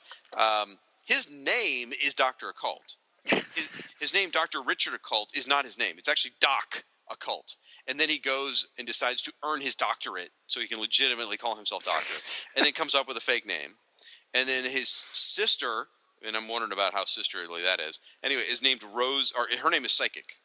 And so she just takes on the affectation of Rose, though, just so she has a normal name. But her name, so it's Doc, Occult, and Psychic are their actual given names. Totally bizarre. And he goes on to become a ghost detective. And uh, now the Rick, Rick Stassi, apparently this is the only time he ever drew him. I, I couldn't find any other time that Rick Stassi's drawn the character. So I, I just, I'm in love with this one. Yeah, he did a great job. It kind of looks like Dick Tracy, I was thinking Um, that too. but uh, more it's channeling Joe Shuster. Uh, Who's that guy in the background? Oh, that must be his his his enemy, the one with that weird helmet. yeah, I think that's Zador. That's the name of the guy. You just made that up. It says it right there. Yeah, whatever. It says, oh, fine. I read the listings, then you get on me about it. Uh, next up is Doom Patrol, the first two-page listing, and this is the updated Doom Patrol and sort of the Paul Kupperberg, later on Erik Larsen, Gary Barton era, and that's who drew it. Uh, we've got all these new members. You've got, uh, and, and to, along with Celsius, there's Scott Fisher, Karma, Lodestone, alongside Negative Woman, Cliff Steele, Tempest, and Larry Trainer. Uh, and they are all jumping into the fray. Um, not big on this listing. uh, the characters look kind of eh, and Erik Larsen just not just one of my favorites. I, I I don't know. I like Erik Larsen stuff on Savage Dragon, but here it doesn't it doesn't do a whole lot for me. I've got a lot of comments on this one. Doom Patrol uh, was they're hoping it to be a breakout book, and it started with Steve Lightle, and the Right. art was just apparently great. Yes, and, and everyone kind of agrees. By the time Erik Larsen came on board, the shine was kind of off this book. And at this point, issue number eleven is on the shelves, so they're only eight issues away from Grant Morrison taking over. Right. I mean that they they knew this book was not going to go well. Now, did you catch? A, there's a misprint in here. I don't know if you caught it or not. You, I would imagine you probably didn't. It's pretty subtle. What is it? The character Karma, they listed his, his real name is Wayne Hawkins, but they list him as Wayne Tarrant. Okay. And when I was reading this, I was like, Wayne Tarrant? What? The supporting character from Blue Devil? And I had Oh, to do a- I had to do oh, okay. Blue Devil had this obnoxious uh, actor who was just a terrible, he was terrible actor and a total douchebag in Wayne, Wayne Tarrant that they hung out with. And uh, so I was like, oh my gosh, is this guy related to Wayne? Turns out this is just a misprint. So it's Oh, supposed to be Wayne. okay. But so here's a well. First of all, I just want to talk about the art for a second. Now, as I said, the art is is so so. Uh, I think it's cute that everyone has sort of color coordinated outfits. You know, like you've got Celsius in red, you've got Negative Woman in green, you've got um, Tempest in black, and then uh, you know, so they're all, and then all the trainees have like that magenta purple. It's just it's cute how they're all combined, you know, coordinated like that. Then, and interesting, they're in Kansas City. That's kind of unusual for a superhero team. Mhm. And I, don't know what it is, but Negative Woman, she looks really hot. I just something about her in that outfit, the way the jumpsuit fits just right. I, Oh it's, dear lord. it's really nice. And uh, here's a shout out to my friends over at the Waiting for Doom podcast. Scott Fisher should be labeled Hot Hands. Um, that was not actually a superhero name, but uh, that was the name they have dubbed him. Would have been perfect for him. A few other thoughts here. So, the way this worked, you had the main Doom Patrol, right? And then you've got their junior members, which again are Celsius, Hot, um, I'm sorry, not uh, Hot Hands, Karma, and Lodestone. And those are like the trainees. It's interesting in eight, comics in the 80s, that was a trend to try and introduce junior members to your team you were training. And I'm sure this all comes from Kitty Pryde and the X Men. It's probably where it all originates from, I would think. But if you look, it seems like this never worked unless you spun those junior characters off in their own book. For example, New Mutants was a group of junior characters. That worked, right? That was successful. Mhm. Then you had Teen Titans, another junior group that was successful. But if you look at Alpha Flight, they had a junior group called Beta Flight. No one really likes Beta Flight. I no one likes. Beta no idea what you're talking about now. uh, it's a, there was a group. It was a group within the group, you know. And same thing with Doom Patrol here. You've got this younger group. Um, X Factor had their their younger group. I want to say they were called the Exterminators, maybe. Again, nobody liked those characters. And um, there, God, there's other books too that I'm not thinking of right now. But the whole idea of creating a junior team within your team only seemed to work in the 80s if you launched them into their own book. So. This is an observation I made while I was going through this. Now, I would love for you people to write in and give me some more examples of these team within a team concepts. I, I, I just I'm fascinated by this idea now. So, Hmm. Couple rev- revelations in here too. We found out that Larry Trainer and the Chief were still alive. I was gonna say I don't I don't like that because that just means and it mentions that Elastigirl was the only member of the Doom Patrol killed in that one issue, which I don't like. That is to me that is like the cornerstone of the Doom Patrol history because it's so unusual, and I kind of didn't like that that got unraveled over time. I would agree with you, except for the fact that it gave us Grant Morrison's run hmm. because you you really couldn't have done it without Rebus uh, and and the Chief. So, well, I guess you could have done it, but it wouldn't have been the same. Without the Chief, it would not have been the same. So right, I, I give it a pass just for what we got out of it. All right. So, all right. For more information on Doom Patrol, again, check out Waiting for Doom, that podcast. Uh, it's a great show, very entertaining. And then also check out our buddy Doug Zawisza has a blog called My Greatest Adventure 80.blogspot.com, which would uh, be all about the Doom Patrol. Next up is Duchess, uh, who was formerly known as Lashina. She was a member of the Female Furies. It mentions here her first appearance as Lashina was from Mr. Miracle 6, but as Duchess, she's Suicide Squad number 9, and she's basically this big, hunkin', you know, she's 6'6, 225. Um, now, we've been fairly critical of Luke McDonnell previously for a lot of his other listings. And uh, who was it that took us to task for that? Is it Michelle, Uh, Michelle Fief? Yeah, Mich- Michelle Fief. It's in the Michelle took- comments. it We'll talk took, took us a task for that. But this listing, I love. I guess maybe because he inked it himself. I think it looks terrific. It's my favorite piece. I think he did in all of his Who's Who listings. I think this is beautiful. I, I would agree all the way around. The surprint looks great. Good. He's really good at doing stuff in shadowies, you know, shadowy shadows, and he pulled it off here. Her face in the surprint's in a lot of shadows. The, there's a lot of dark smoke in the shadow in the background image of the surprint. In the foreground, she's got that sort of sly smile and sexy at the same time, but really, really tough, Rambo tough. I think it's great. It's a gorgeous piece. I really think it has something to do that he inked it himself. I think the inks here are a little, uh, and this is not bad. I don't mean this in a bad way. Like stiffer, a little tighter. Uh, I think whoever was traditionally inking him, I forget who, Bill Wray did a lot of his stuff on Justice League. I think Bill Wray was a little too cartoony, a little too flowy, a little too loose for Luke for Luke McDonnell. I think you need somebody a little tighter, and M- McDonnell's a good inker for himself. I, I, I was like, I'm like, man, if if he had done this like for Justice League, I might have been like totally on board because I think stuff looks great. The shot of her in the background with the with uh, Rick Flag and Deadshot and Bronze Tiger looks terrific. The gun looks really cool. Her pose is great. Everything about it. It's it's my one of my favorite listings uh, in the book. Uh, like I said, I already said it's my favorite of the ones he's done, but it's one of my favorite in the uh, in the book as well. The book is the gun is called the Mega Gun, by the way. You know, what's interesting is like I didn't have as much of a problem with this stuff when I read Suicide Squad. It's just who's who's who entries that I get hung up on, you know. So it's well, I, I guess I didn't like his Justice League that much, but uh, either way, his Suicide Squad issues I, I think are good. Now it's it, fun stuff here. I mean, such a neat concept to take a fourth world character, you know, rebrand her and put her part of a, a supervillain team. Just a really nice way to do it. I mean, there's a lot of similarities here between Duchess and Big Barda.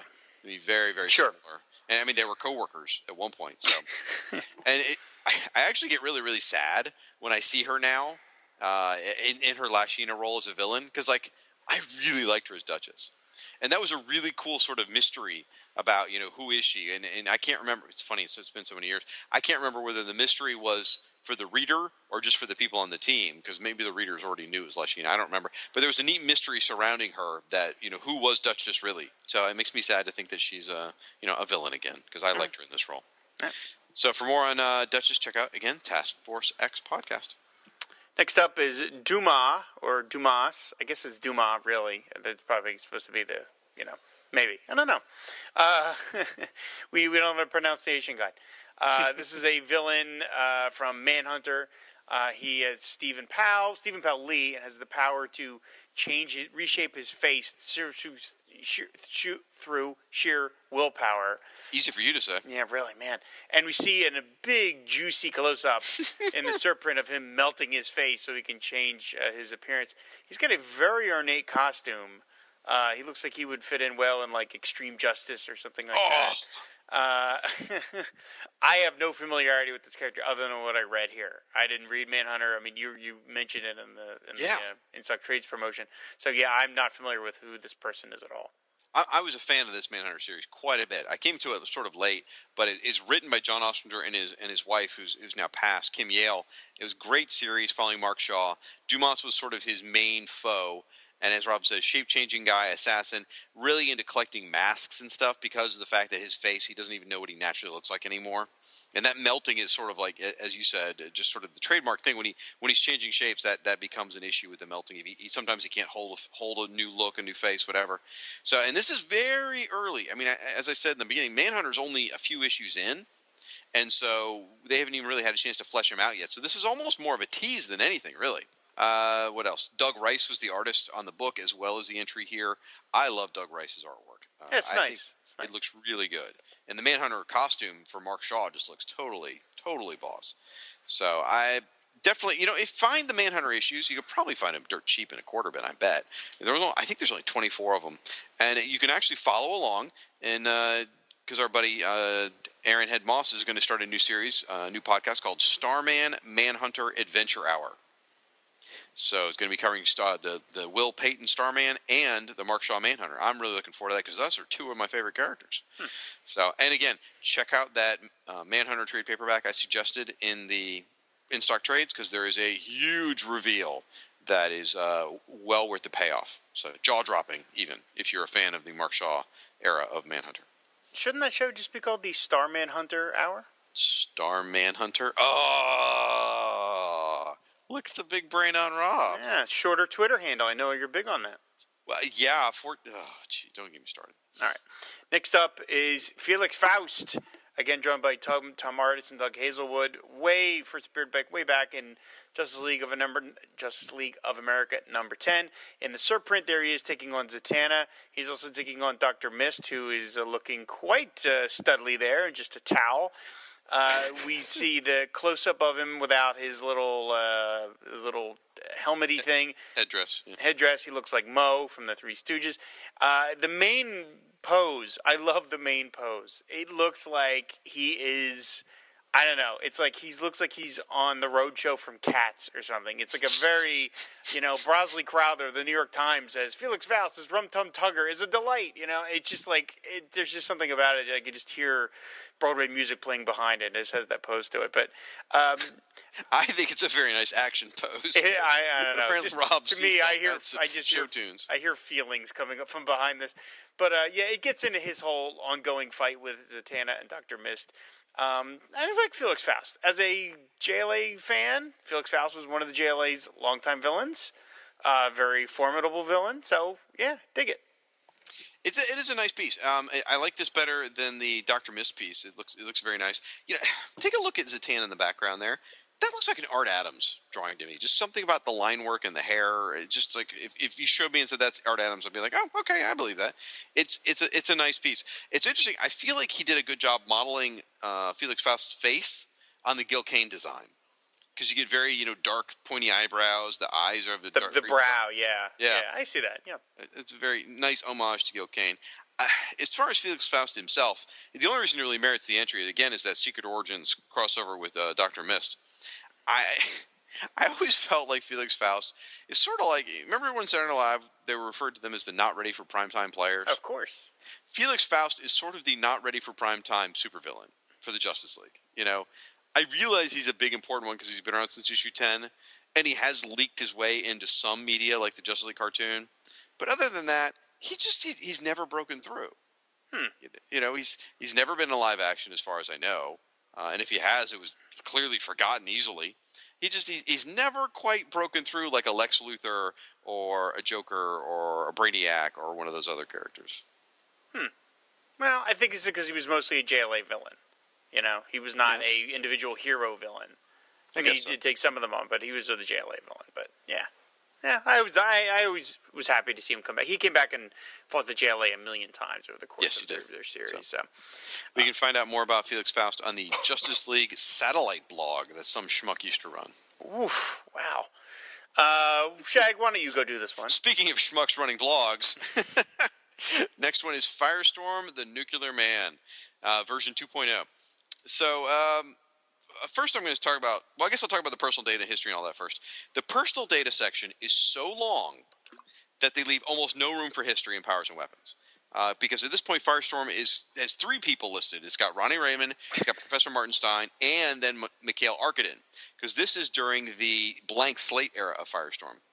And uh, now, at this point, there is a big mystery about how Stein, what happened to Stein, because Stein disappeared at the end of uh, Firestorm Annual Number Not Five when Mikhail Arkadin joined. Stein disappeared. Everyone thought he was dead, died of cancer, and that's not quite true. You're going to find out next month if you're reading Firestorm at this point in, in the history in 1988.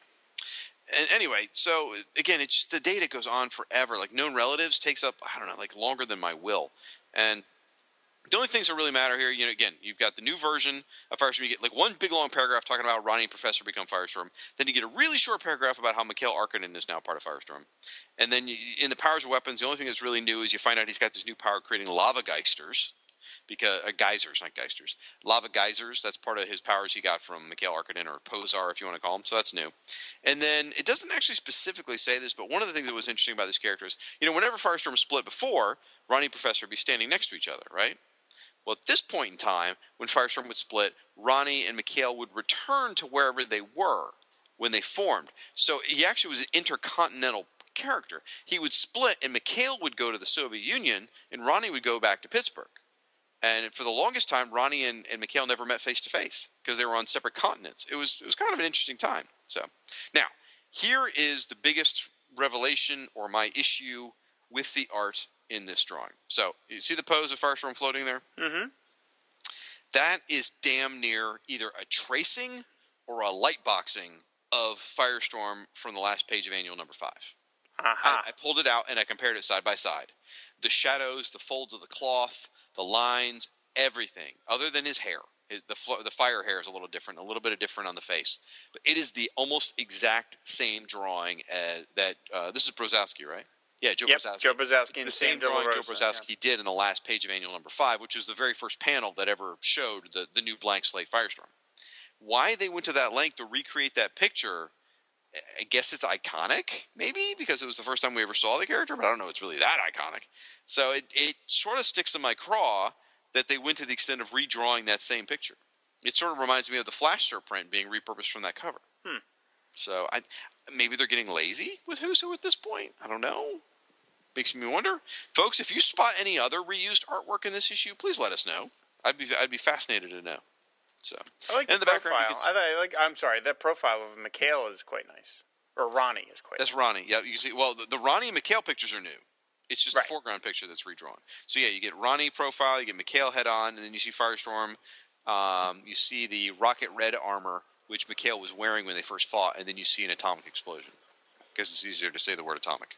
So Yeah, I love how. like- Oh, I'm sorry, but I just ahead. I No. love I love how tortured the personal data has to get with three guys, because it's like wait, Firestorm 202, Raymond 179, Stein 161, Arkadin 180. Eyes, Firestorm, white, no pupils. Raymond, blue. Stein, brown. Arkadin, gray. Like, it just go on and on and on. no, it never ends. It's so obnoxious. Getting crowded in there. Ugh. Well, again, he has so much origin, and then they can barely fit any of it in. And then his powers, yeah. Anyway, so anyway, for more information on Firestorm, there is a blog called FirestormFan. Um, has a lot of information about that character, or you can check out something called the Fire and Water Podcast, uh, dedicated to Aquaman and Firestorm. You can find that on the iTunes. Next up, uh, this is the epitome of making a silk purse out of a sow's ear. You've got Forever People, Oh dear Lord, they're back. who we never have liked, but this time it's drawn by Ty Templeton, and it looks terrific. It really does. It looks great. I love it. I love their pose. They're super happy. I love that they let Ty do the lettering for the characters. So instead of just being this kind of dull font, it's it's hand drawn. So we've got Serifan, Mark Moonrider, Beautiful Dreamer, Big Bear, and Viking. I still don't think these characters are really much of anything, but they look terrific. They just mm-hmm. look. It's a great listing. The logo's always been cool. They've always had a great logo. It the, the way Viking is standing and he's got his hand on Big Bear's head, it just sort of reminds me of like those group shots you would see for Hanna Barbera cartoons. This is what this looks like to me. This is like the It does for- look like one of those what is it, Teen Force or whatever. yeah, all they need is a car that talks or a dog that you know, run road to River Reaple. It's just like Hanna Barbera, nine thirty on Saturdays, right after Gilligan's Planet. You can't beat it. It's great. I love it. They should have kept the super cycle and had it talk. That'd There, there you go. Would have been yeah, yeah, yeah. Speed cycle. And it tells you the name. You are on your game tonight, sir. I'm telling you, I'm impressed. Now they had the re- part of the reason they get this entry is they had just come off a six issue miniseries, right, right, right, right, right. which was not drawn by Ty Templeton, but would have been amazing if they had. And they've redesigned the characters a little bit here. Like Mar- Mark Moonrider, uh, his outfit's updated a bit. Serifan doesn't look quite as ridiculous. Uh, Beautiful Dreamer looks completely different. right, well, she's got short hair. She's got that '80s, you know, Pat Benatar cropped look, and it still works on her. She's yeah, still sexy as hell. Looks great. Big Bear just I they made him look not quite as doofy, I guess you could say. Like before I always thought he looked kind of like you know doofy guy. But in here they say him and Beautiful Dreamer are knocking boots, so good on him. And uh, there's a lot of origin in here though too, where they talk about how some of them had turned evil, and there was this bad thing called the dark, which was infecting them, and some of them died, and then they turned back time, so they weren't dead anymore. I don't really know how that works, but anyway, um, the thing that I read here that really jumped out at me that I don't remember ever seeing before, and it's possible that I was just so bothered by the original Forever People entries I didn't notice, but it says each one of them was born in a different period of Earth's history. So they all come from Earth, not from New Genesis. So I don't know if that's a new wrinkle from the miniseries or not. By the way, did I mention yeah, I don't remember any of that. Serifan looks really cool. I mean, like, he looks really cool in his little headshot. God, man, Ty Templeton's such a He's such a good artist. Man, he's a good artist. Wow. So, all right. So there you go. That's the Forever People. And for more on the Forever People, um, don't search them out. Uh, anyway, uh, if I started a podcast about this, I would call it "Up with Forever People." Just next, next up, You've been saving all this Yeah, up for like I seven have. months. I wrote you all know, jokes. I all wrote coming all out tonight. Thank goodness. Material, yes. Next up is Gangbuster, uh, a supporting character from the Jerry Ordway run of Superman. He first appeared at, in his regular guise of Jose Delgado in Adventures of Superman 432, and then it's Gangbusters. It gets a Gangbuster from Adventures of Superman 434. Um, okay, this is drawn by Jerry Ordway, which means it's awesome. I am going to make one small criticism, however. You're gonna knock on the costume designer. No, the, the costume's fine. Uh, The helmet's a little weird, and I, I kind of like his symbol of the fist or whatever. But okay, no.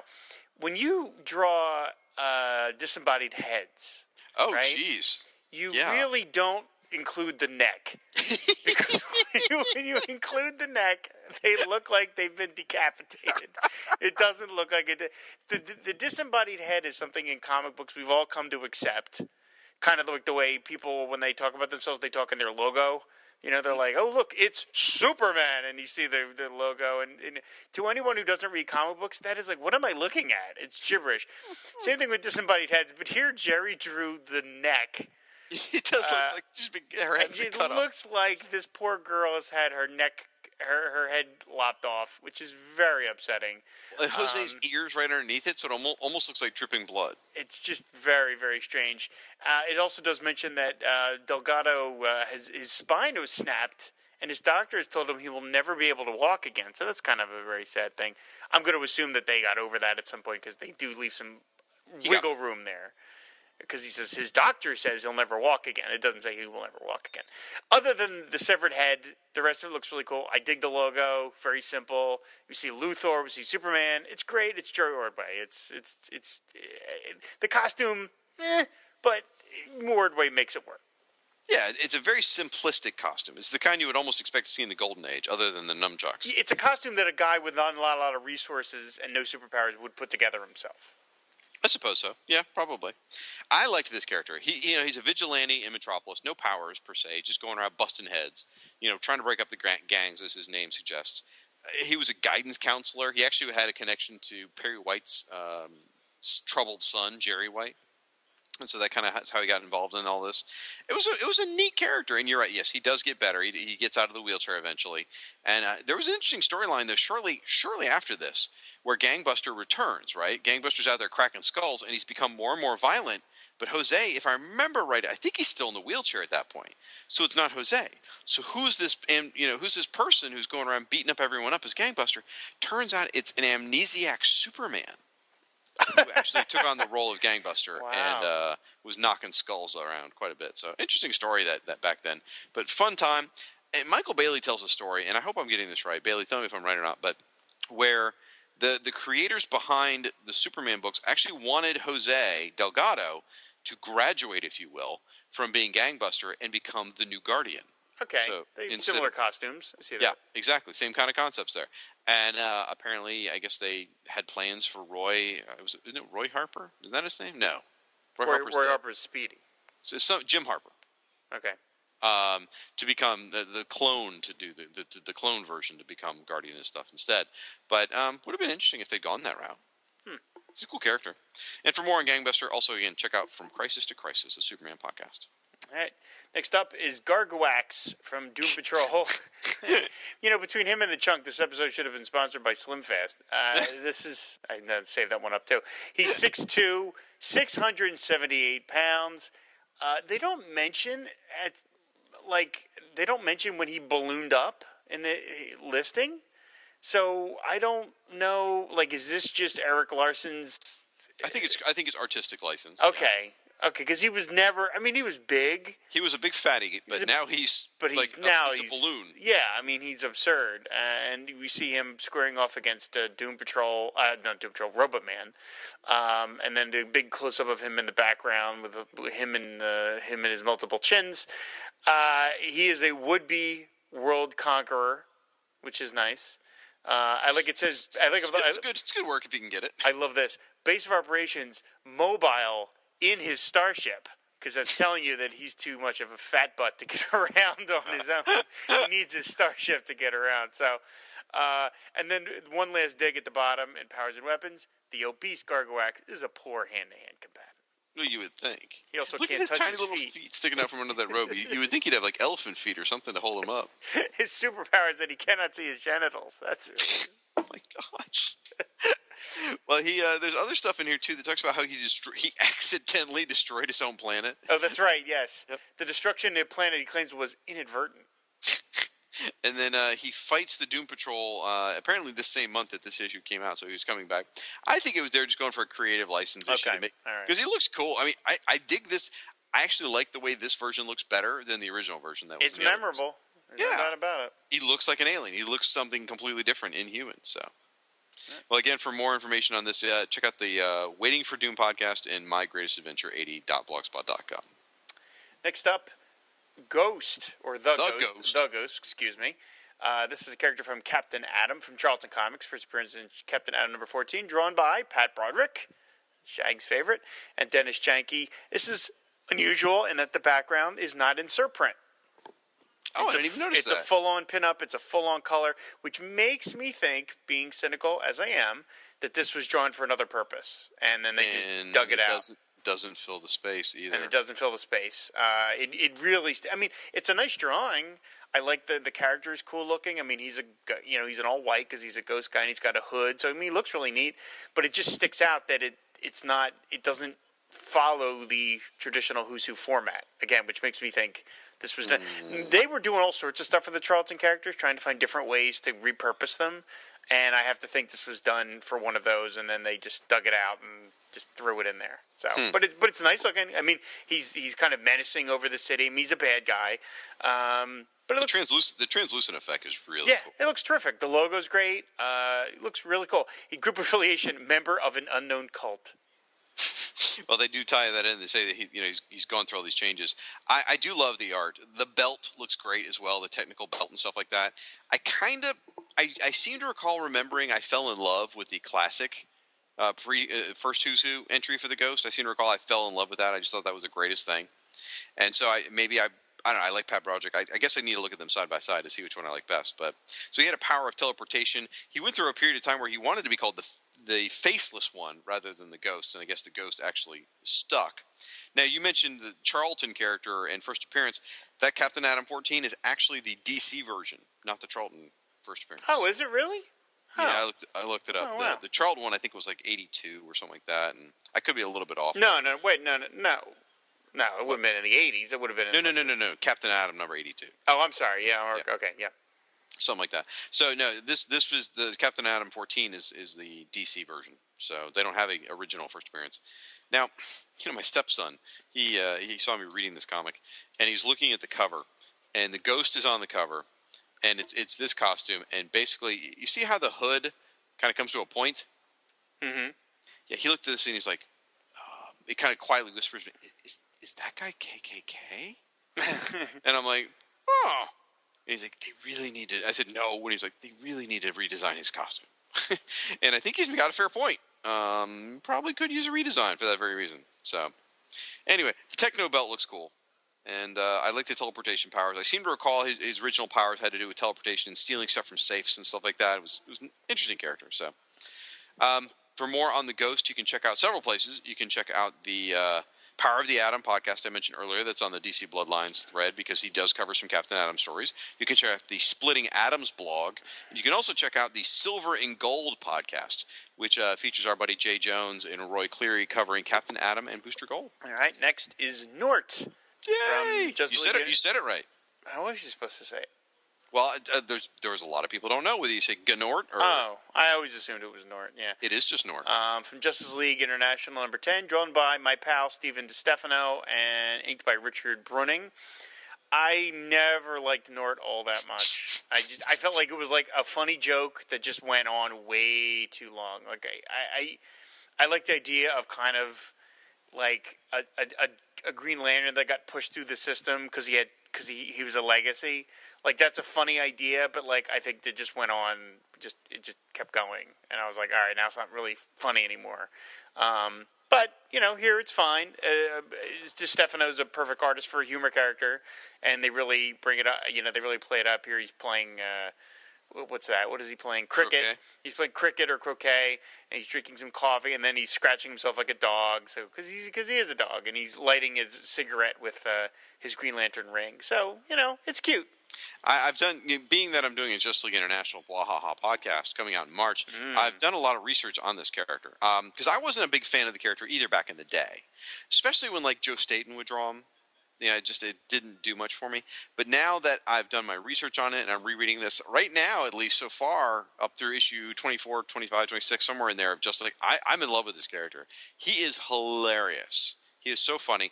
And reading some interviews and stuff, I found out what when they when Keith Giffen and uh, J.M. DeMatteis created him, their in, uh, their intention was originally he was supposed to be based on Ed Norton from the Honeymooners. Okay, I can see that. They even gave him the vest, you know, to sort of Right, match up right. with that. And Nort is a Norton. Uh, There and then as time went by, uh, Mark uh, DeMatteis uh, kept rolling in aspects of Woody Allen. Hmm. So he's supposed to be a, a, a cross between Ed Norton and Woody Allen, but more Woody Allen towards the end. So very interesting. Hmm. So it, it's kind of funny, as you said, that he got pushed through and became a Green Lantern. So they gave him a sector completely devoid of life, and uh, he calls his, uh, his his power ring. He calls it a ringy dingy, which was always cute. And then I was wondering why DeStefano drew this because uh, he didn't draw any Justice Leagues as far as I knew, but he drew Nort's origin in Secret Origins number thirty-four. Ah, okay. I assumed it was just because Nort's a humor humor character and DeStefano was good at that. Oh, it's a good fit, certainly. Yeah. Yeah. Yeah. But and I love the fact that he's smoking. That's just not something you saw superheroes Mm-hmm. do. So, for more on Nort, check out the Lantern Cast with our buddy uh, Chad Bokelman. You can check him out on an upcoming episode of Secret Origins uh, podcast, or you can find more about him on the Justice League International Bwahaha podcast coming in March. Next up is Godiva from New Teen Titans Annual number three. Uh, this character has some connections to Danny Chase, drawn by Michael Collins again. It's interesting. It's very different style. It doesn't, to me, this does not look like the same person that drew the Danny Chase listing, but it's, suppo- it's supposed to be. Um, uh, they talk about the Godiva. The Titans met first met Godiva in France after she kidnapped the parents of Danny Chase. Uh, spies who could tell her where to find the European defense satellite that she planned to steal and resell to a rival nation. Um, very cartoony. It actually, to me, this looks more like Stephen DeStefano's artwork than I it does Michael that. Yeah, the- Collins. the, the smiling faces. Yeah. looks very different. Um, there's a nice profile, which is very cartoony. It's very solid. Uh, she has like a little, uh, the a little floating bassy thing in the background, which makes up the G for her logo. Uh, it's it's an interesting character. I don't really know anything about her. Like I said, I, I was gone from Teen Titans by this point, but uh, it's kind of interesting looking. She looks uh, a little like uh, oh, Amy Winehouse, a little Amy Winehouse to me here. Oh, she's she's totally hot for starters, and I love the smiling. And apparently, she is the daughter of a Chinese prince and an African princess. And uh, with with her mental power, she she controls lots of people. But apparently, she's very very very vain. It's like a sparkling effect is the Yep. the mental power thing. now, being that hot, I could understand why she'd be so vain. I'd be looking at myself in the mirror all the time as well. And as you said, a lot of Danny Chase, a lot of espionage, a lot of theft in her origin. And by the way, she's Godiva too, because the original Godiva was part of the Global Guardians, and so she's oh, technically right, a, right, second right, one. right, right. Um, and you're right. I don't think anyone's reading Teen Titans by this point. And I don't know that she was a reoccurring threat for, of much. Um, doesn't seem like she would have been. So, but my best recommendation again, until someone can get a Teen Titans thing off the ground, uh, check out Pop Culture Affidavit. Right, nice stuff. Next up, Green Arrow by Ed Hannigan and Dick Giordano. This is Green Arrow in his new form. I think most of this is the costume, uh, and because it's really the same listing, all the same history and everything else until the very end, where it mentions that they now live in Seattle, Washington, and he's living with Black Canaries. To me, that's really the main thing. And then it's so it's the visuals is that he looks kind of like Robin Hood now. Um, it's okay. I, I, Ed Hannigan is a good artist. Um, this isn't. I don't think some of his best work. I think the, the, the anatomy is a little wonky and the pose is just a little on on the dull side. Um, but it's not bad. The profiles of, of Ollie and Dinah are nice. Uh, and uh, I always have to mention, of course, he first appeared in More Fun Comics number 73, the same comic that gave us Aquaman. So, very historic book. Well, I think it's more than just a costume because the fact is, at this point, you know, Green Arrow had his own ongoing series that Mike Grell was doing. Yeah, that's And- true. That's true. and Ed Hannigan was drawing it, so that's why he drew this entry.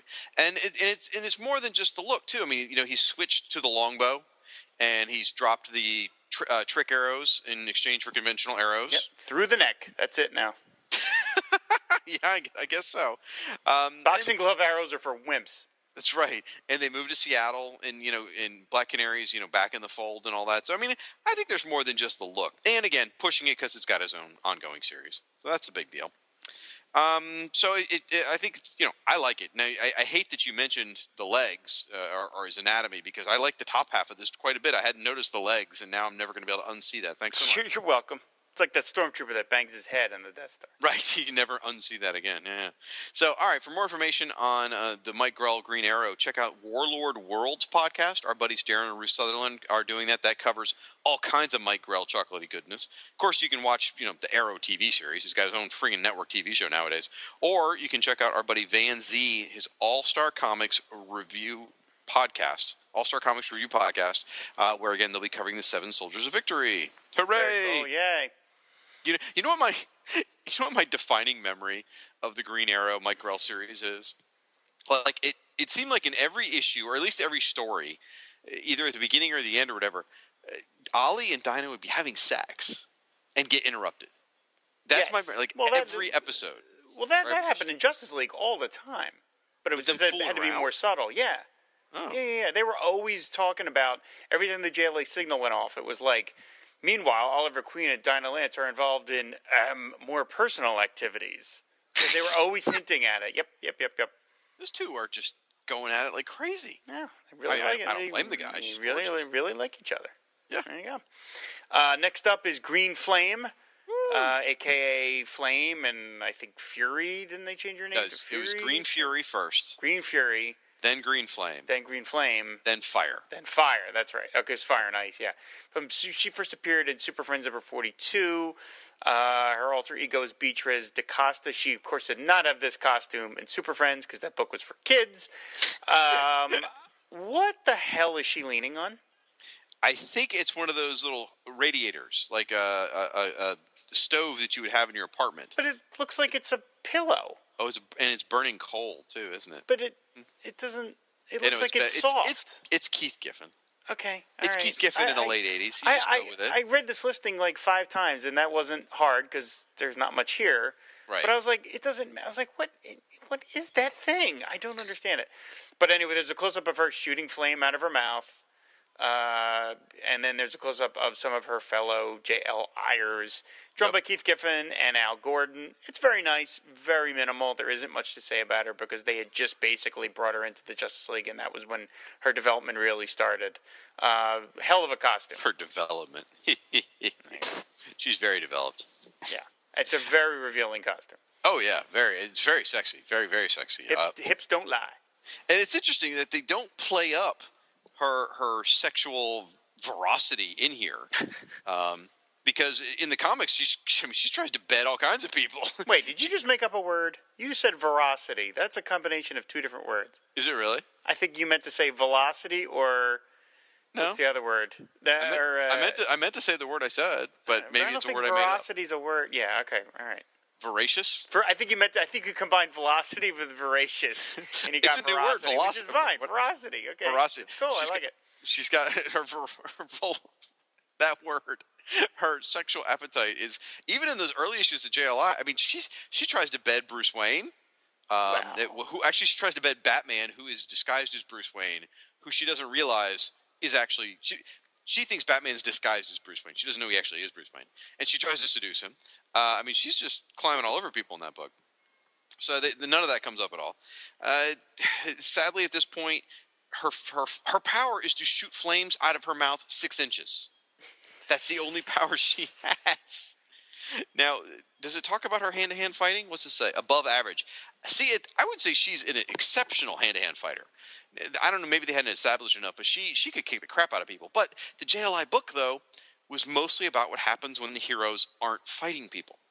It's mostly about what goes on after the fights are over and they're hanging out at the clubhouse, which explains why a girl who can shoot flames out of her mouth six inches is a is a member of this international team. And you know, it's it's not going to be for another year or two that she even becomes fire, where she, her whole body turns into like the Human Torch kind of thing. Oh, right, right, right. Yeah. So, but it's it fun character, such a fun book, and it it's, it is though when you step back from it though, it you do sort of like look at the Justice League and go, okay, she's standing next to Green Lantern who has a power ring that can do anything, and she can shoot flame six inches. And she can light a candle. Good for her. Well, apparently she can get it up to like acetylene Like, torch. right, level. right, she can melt steel. Yeah. Yeah, but like it's. Yeah. It doesn't make sense she's on the team, other than it just works in the story really well. Yeah, yeah. So, Uh, uh, for more on Green Flame, you can check out the upcoming Justice League International Bwahaha podcast coming in March 2016 to the Firewater Podcast Network. Ding. Next up is Green Lantern, drawn by Joe Staton, the great Joe Staton.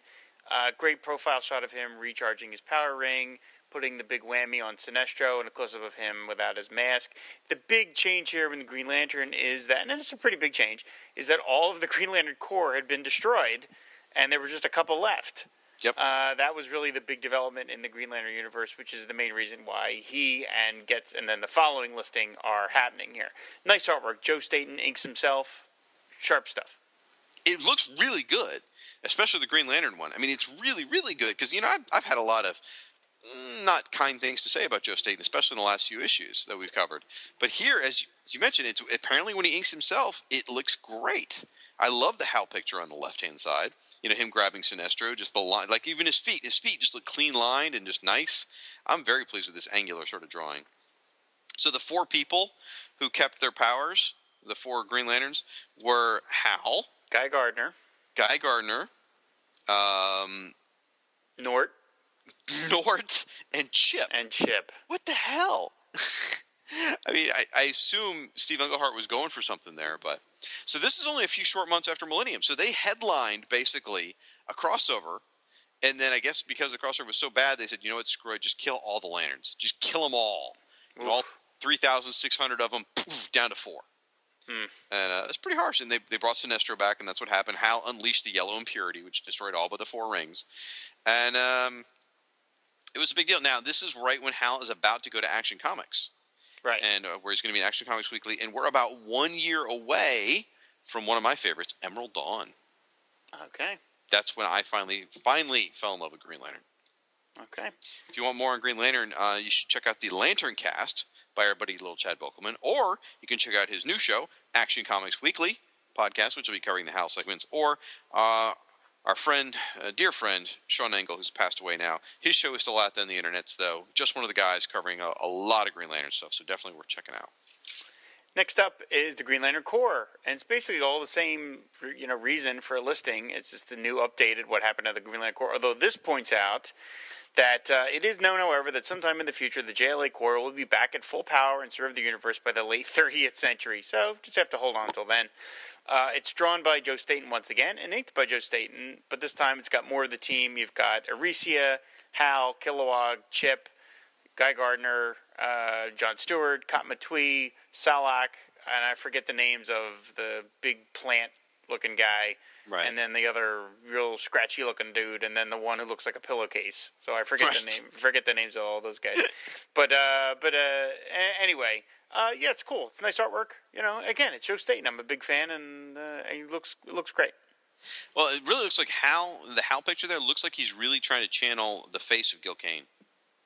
Yeah, I see that. Yep. looks like a Gil Kane face. So, and uh, by the way, just from a time perspective, one uh, this this issue here of Who's Who published about seven months after the last issue of Green Lantern Corps. So it's a long time for there to be no Green Lantern book on the shelves. That's wild. It's unconce- it's inconceivable nowadays. Yep. And it, and then at this point, uh, Kilowog goes on to be a supporting cast member of what book? Uh, what what book? He doesn't have any powers, but he has very good with technology. So he goes on to become the sort of the house mechanic for I'm forgetting what. Justice League International. Oh, that's right. Jeez, I forgot all about that. You know where you can find out more about him and during that era? Um. Oh God, I know there's no podcast, so I don't know. Perhaps some sort of wiki page. That's good enough. Good enough. All right, cool. And then we're gonna wrap the book up with Harlequin, not Harley Quinn, Not the Harley Quinn not, not the Harley other Car- just this Harley Quinn first appeared as Marcy. Marcy Cooper is her secret identity. She's a professional criminal. Infinity Inc. number 14, and then appeared as Harley Quinn in Infinity Inc. number 46. Uh, this issue uh, must have been a pain in the ass to draw because she's got a, she's got a suit made of a checkerboard pattern. That I, I just whoever designed that just is crazy because that's just forever.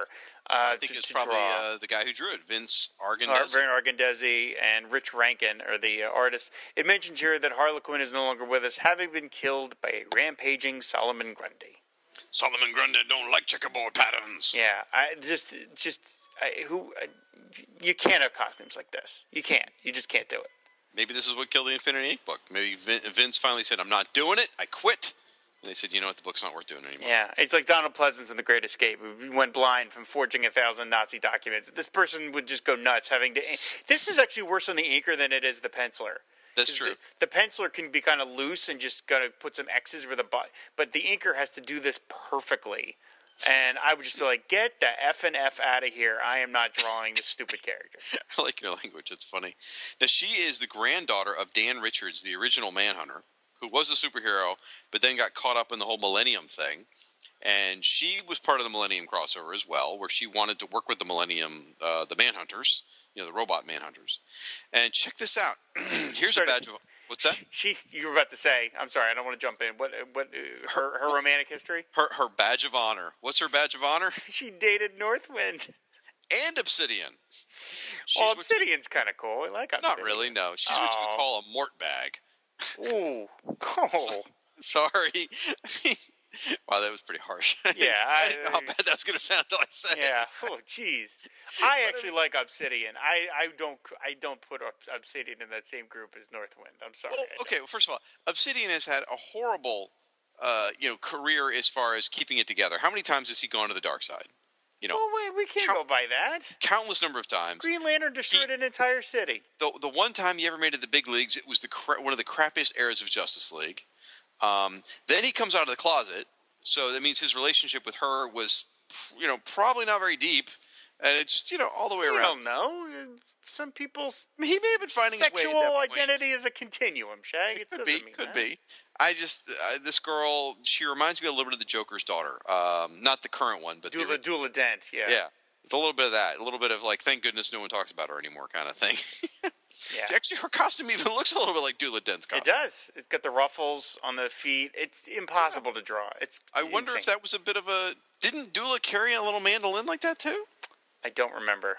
that. Somebody help me out here. Tell me if this Harlequin character is a nod to Duela Dent. Clearly, the hosts of the Duela Dent podcast have to chime in and let us know. That's right. Yep. on. So, all right, for more on her, check out the Tales of the JSA podcast, and uh, that will do it, folks. Another issue. Well, I guess we should do the back cover.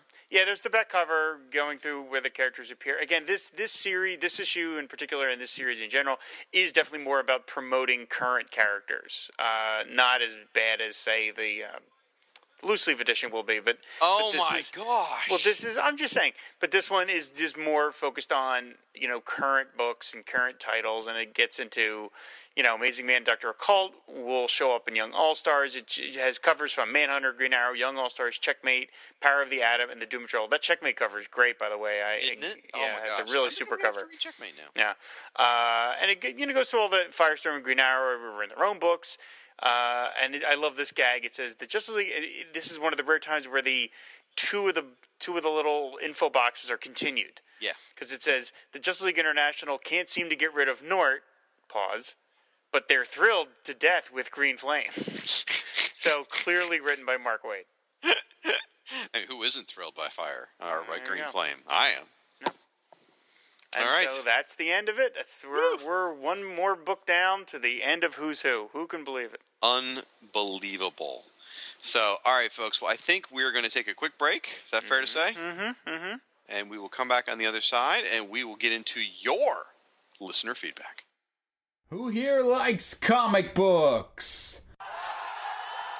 Who likes superheroes? Who likes superhero comic books? From the 90s!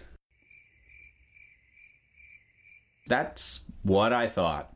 Hey there, I'm Nathaniel Wayne from the Council of Geeks, and though I've always loved superheroes, the only time I was buying monthly issues was during the much maligned 1990s.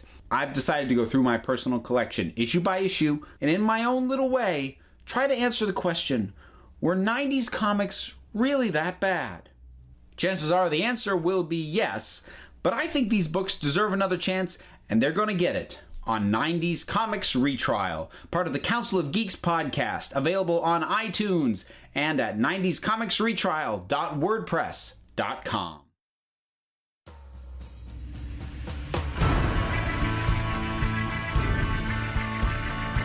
Warlord Worlds, a fan podcast devoted to the comic creations of Mike Grell, including Warlord, John Sable, Starslayer, Shaman's Tears, and Green Arrow. I'm Darren. And I'm Ruth.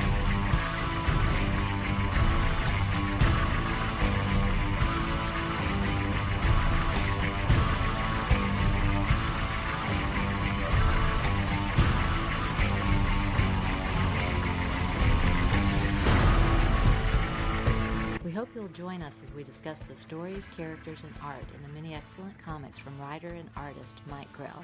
Warlord Worlds is available at podbean.com and on iTunes and Stitcher. Find us at warlordworlds.com.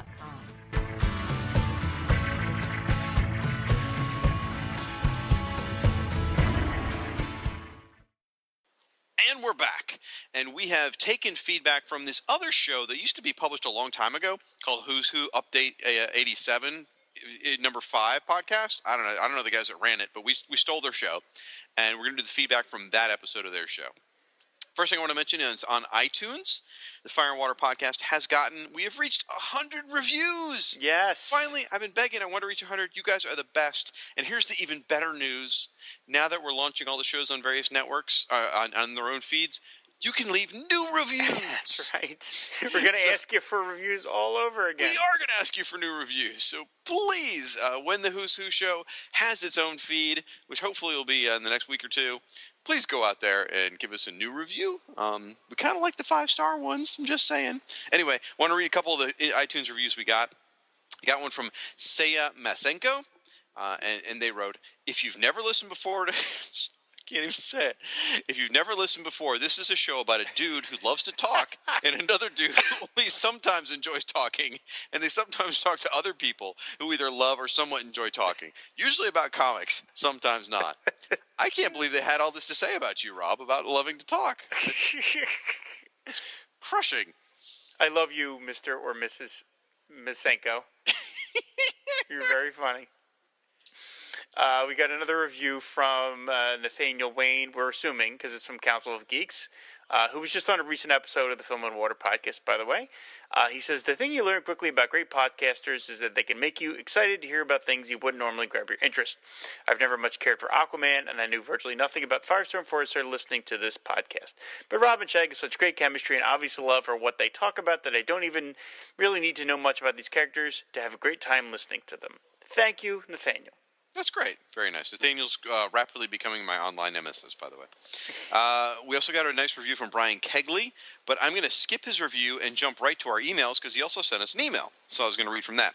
Brian wrote in saying, I just wanted to write in and let you guys know how much I enjoy the show, especially your, especially your Who's Who episodes, which I'm proud to say have led me to get myself a complete set of Who's Who and the updates this Christmas. Over the past couple weeks, I've been re listening to each episode and going along with it with my copies. I wanted to let you guys know my own origin with Who's Who. And his origin is our podcast, Rob. Can you believe that? he says he's 25 years old and he just started reading comics about a year and a half ago and have got a lot to catch up on. Until hearing about Who's Who on the podcast, he had no idea it existed. And he's so glad he's found it because he loves it. Because I love being able to look through so many characters and read their backgrounds. I know none of it is in continuity anymore, but it doesn't matter to me. Whoa! That's Like, that is- fantastic. a 25 year old guy, new to comics, in love with Who's Who. I tell you what, folks, it just shows that this is timeless stuff, and when the entries are done right, you can get the love and the joy out of them, even if you haven't read the comics. So, Brian, so welcome to the uh, the, the nuclear sub community, and I'm so glad you're enjoying the show. You know, there are a lot of people calling us heroes. I don't want to use that word, but there are other people using those words, and it- it's appreciated. Nicholas Prom from the Comics Reflections podcast, which is Nicholas is probably the closest a lot of us nerds are ever going to get to a prom. Uh, it says, "Dear Rob and Shag, just wanted to drop you guys a quick line. I've recently stated started listening to the Fire and Water podcast, and I'm already a huge fan, especially of Who's Who. Just finished Volume Nine today. You guys are great. Ride the wave, fan the flave, and keep up the terrific work. Thank you, Nicholas." Wonderful. Heard from Keja Sneed. Uh, we were talking about the Protector last episode, uh, the guy who was the Robin stand-in in those Nabisco comics, or maybe that was two episodes ago. Either way, they wrote in saying uh, they wrote in saying regarding the Protector, reading that book in my class, which is what was what sparked my interest in the new Teen Titans, especially Raven. I absolutely loved her costume, uh, what with that long billowing cloak and face obscuring hood. How cool is that? So the comics they gave out in schools actually inspired this person to become a comic book fan. I think that's fantastic. That's really cool. Uh, heard from Little Russell Burbage, who's from the Legion of Super Bloggers and uh, the Friends of Justice blog. And if you would stop highlighting the document, I might actually be able to read what he I wrote. just Bob. realized that I want to read this portion because it's involving Strike Force Cobra, and I, I want to read all the Strike Force. Cobra comments, so I screwed this one up. Anyway, Little Russell Burbage says, "Let me be the first to correct you. Shag, Planet, Planet Master was a real character before Strike Force Cobra. He appeared in Detective Comics 296, which I happen to know because I have it. There is an Aquaman backup feature in the same issue, and I picked it up about 20 years ago." I don't know what plant you were mastering to think this was somebody else. Uh, that was all the fault of the Cosmic Team's website, I think, is where I was reading about it, and they talked about how Planet Master was based on Plant Master. I sure as heck didn't know who any of these characters were, bro. So, and uh, I, I, Rob and I were talking over each other. Just want to make sure you know, Little Russell Burbage. Again, from the Legion of Super Bloggers, he is our uh, he's our fearless leader over there, by the way, and the Friends of Justice blog, and he's also from the Planet Rim War. Little known fact. so. Uh, heard from our buddy Anj, who's also a member of the Legion of Super Bloggers, and he has his own blog, Comic Box Commentary, which is all about Supergirl. I mean, if you want to read a Supergirl blog, this is the guy right here. Uh, fantastic guy, too. Very nice. Anyway, on the cover of last issue, he says, I think this is a disaster. I think the older woman with the Watchmen is Janey, which is Dr. Manhattan's first wife. The dark hair and the blue dress was my tip off. Uh, which, by the way, which is which is what I was thinking. Yeah, I got that wrong. I got that Yeah. one wrong. I, I really like that's another soundbite I like to have, Rob. You saying that, but anyway, it says, but the Reaper looks like his neck has been snapped, and I don't know if we commented on that last time, but the Reaper drawing always bothered me. Um, this is Shag now. The neck really did bother me on the Reaper, and jumping a little bit ahead, uh, Siskoid actually came in and commented. He says Reaper's head is askew because he's being affected by the Twister's powers. Right. Which makes perfect sense when you see it. Like, oh, of course. Okay, going back to Angie's comments says Starfinger. The best part of the character are his comely, uh, superpowered henchwomen, Starlight and Starbright, and they aren't mentioned at all. Paul Levitz really wanted Starfinger to be a big villain, but he just never made it. And Anj also sent us a picture of uh, of Starlight and Starbright from the Who's Who in the Legion, and um, boy, they're pretty hot. Just saying. Wasn't Starbright that little girl toy line? That was Starbright? Rainbow Rainbow Bright. Rainbow Bright. I'm sorry. Anyway, uh, regarding Strike Force Cobra, this team is so ludicrous. Even Cobra in the Serpent is bug-eyed, looking like he is saying, "What the hell is going on here? Did I fund this?" It's just like one of those line items when you're reading a you know the financial report for the year. You're like, what did we spend money on? uh, Anj goes on to say the appendix was something of the final nail in the coffin for Supergirl fans. Supergirl quote no longer exists in the DCU. Dr. Zinzin and Johnny Double never fought or teamed up with Supergirl respectively. Matrix Prime may not exist in the DCU. Reactron fought Power Girl, not Supergirl in the DCU. Yep, Kara was scrub clean from the DCU, and Who's Who made sure we knew it. Hmm. So sad. So sad. But hey, she's back now, man. She's got her own TV show. Then we heard from our buddy Siskoid, who runs Siskoid's blog at Geekery. He's also a member of the Legion of Super Bloggers. He also hosts several podcasts: the Lonely Hearts Romance podcast, the Invasion podcast, First Strike, and now he's he's launching the OHOTMU or Not podcast, and he's part of the Fire and Water Podcast Network. Yay! I don't think he sleeps. Anyway, he went on to say, uh, Suicide Squad's one of the best comics of this era and all eras. That's all I wanted to say. Um, which is not really true because he goes- on to say a lot more. But uh, I think that's what he wants to say on Suicide Squad. He talks about Twister. He says she was used in Ostrander's last Suicide Squad story from a few years back. Raise the flag. Uh, Gasp and Gasp and Windfall 2. And he says, uh, "Was this talking about last issue? Was this an Ostrander shopping list issue?" Uh, and then he says he won't spoil whether they live or die. Regarding Vanguard, he says, "So you decided not to really say anything about them. While I don't, while I won't blame you, I still think we should hold Wolfman accountable for basically using a Titans annual as a pilot to a series about cosmic aliens that may have well been worse than the Omega Men, and then nothing came of it. Maybe it was his killing off of the coolest, coolest looking member. I don't know." I think Vanguard speaks on its own. You don't even have to really explain it. Uh, and then Zemir, uh, these were the aliens from the, uh, the last issue. He goes, Yes, his people were involved in the invasion. I've got something in the works with podcasting partner Boss relevant to this, uh, but I've already said too much. Well, by now, the first issue of the Invasion First Strike podcast is out, and I was listening to it today. It's quite entertaining. We heard from our buddy Michael Chiaroscuro, who runs the non existent uh, Batman and the Outsiders blog. He says, The Reaper. Loved this guy. Loved year two back in the day. I reread it several years ago and wasn't nearly as much in love with it, but I still enjoyed it thoroughly. It's pretty ludicrous in parts, but if you go with it, then it's a blast. I even enjoyed the follow up from years later, Full Circle, which reunited Mark Barr and Alan Davis. I had completely forgotten about that Full Circle book, by the way. Uh, I too was bummed out when Davis dropped out after the first issue. Um, I remember finding the McFarlane art interesting, but a letdown following Davis, even though this is from a period of time where I actually liked Todd's art a bit, but that didn't last too long. And he says, in Reaper's costume or armor, is uh, the design is fantastic. I always loved it when Davis drew him. And I want to read this one specifically because he's one of the few people actually said some nice things about uh, year two. And then he goes into not say some nice things. But a lot of people really just bashed on year two, and I, I thought I enjoyed it when I read it. Now I haven't read it since it first came out, but um, yeah, All right. there you go. Uh, regarding Strike Force Cobra, I sort of remember these guys, even though I didn't continue reading Outsiders for long after Batman left the book.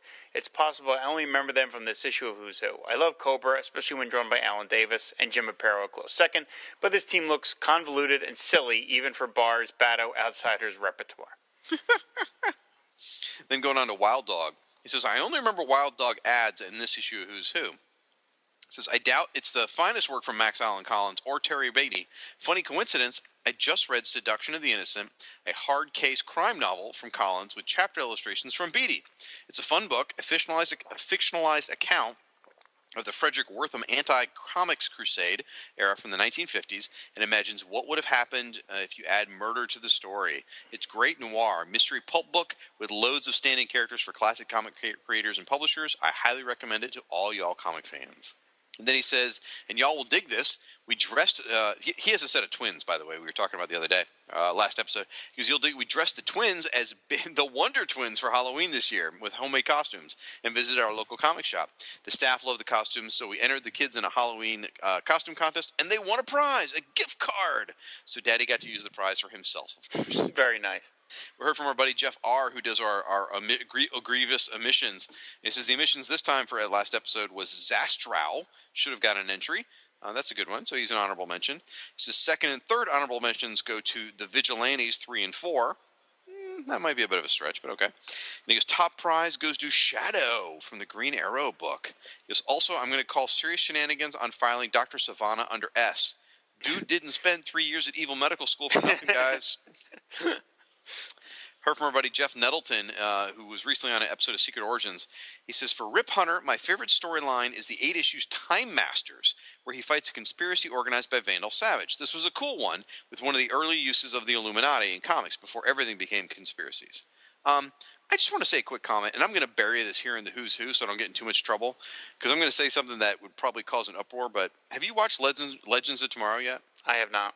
I've watched two episodes, and I'm not really enjoying it.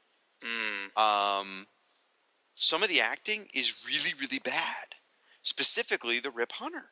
Now, the actor, I like the actor. He was in Doctor Who. He was a regular. He was a great on Doctor Who. But in this role, I mean, like, I can't not see him acting. It's so bad. Um, even the guy playing Jackson, the the new Firestorm part, his acting's kind of kind of wooden too.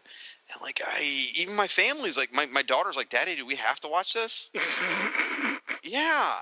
Um, I'm.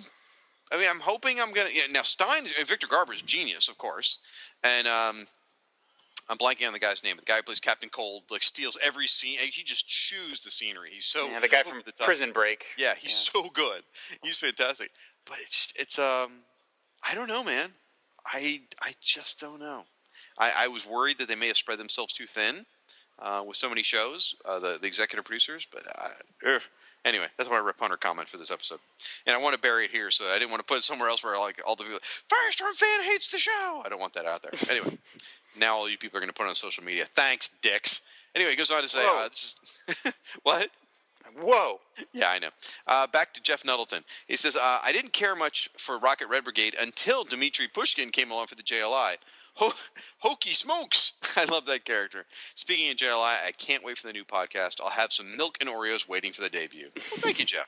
That would be the Bois, uh, Justice League International Bwahaha podca- podcast coming in March from the Fire and Water Podcast Network. First time I'm hearing about it. Yeah. Uh, he says, I'm with Rob on the Watchmen movie. It has nothing to do with the ending, it's just that it misses the entire subtext. It's the glossest sheen of Gibbons' imagery, but it isn't Moore's voice. That's abs- I, I have other problems with it, but that's also true. That's interesting, uh, Jeff. It's an interesting opinion. It's wrong, but it's interesting. Uh, then he goes on to say, "A pox on Shag." Helena, Helena Wayne was such a superior character to Helena Bertinelli.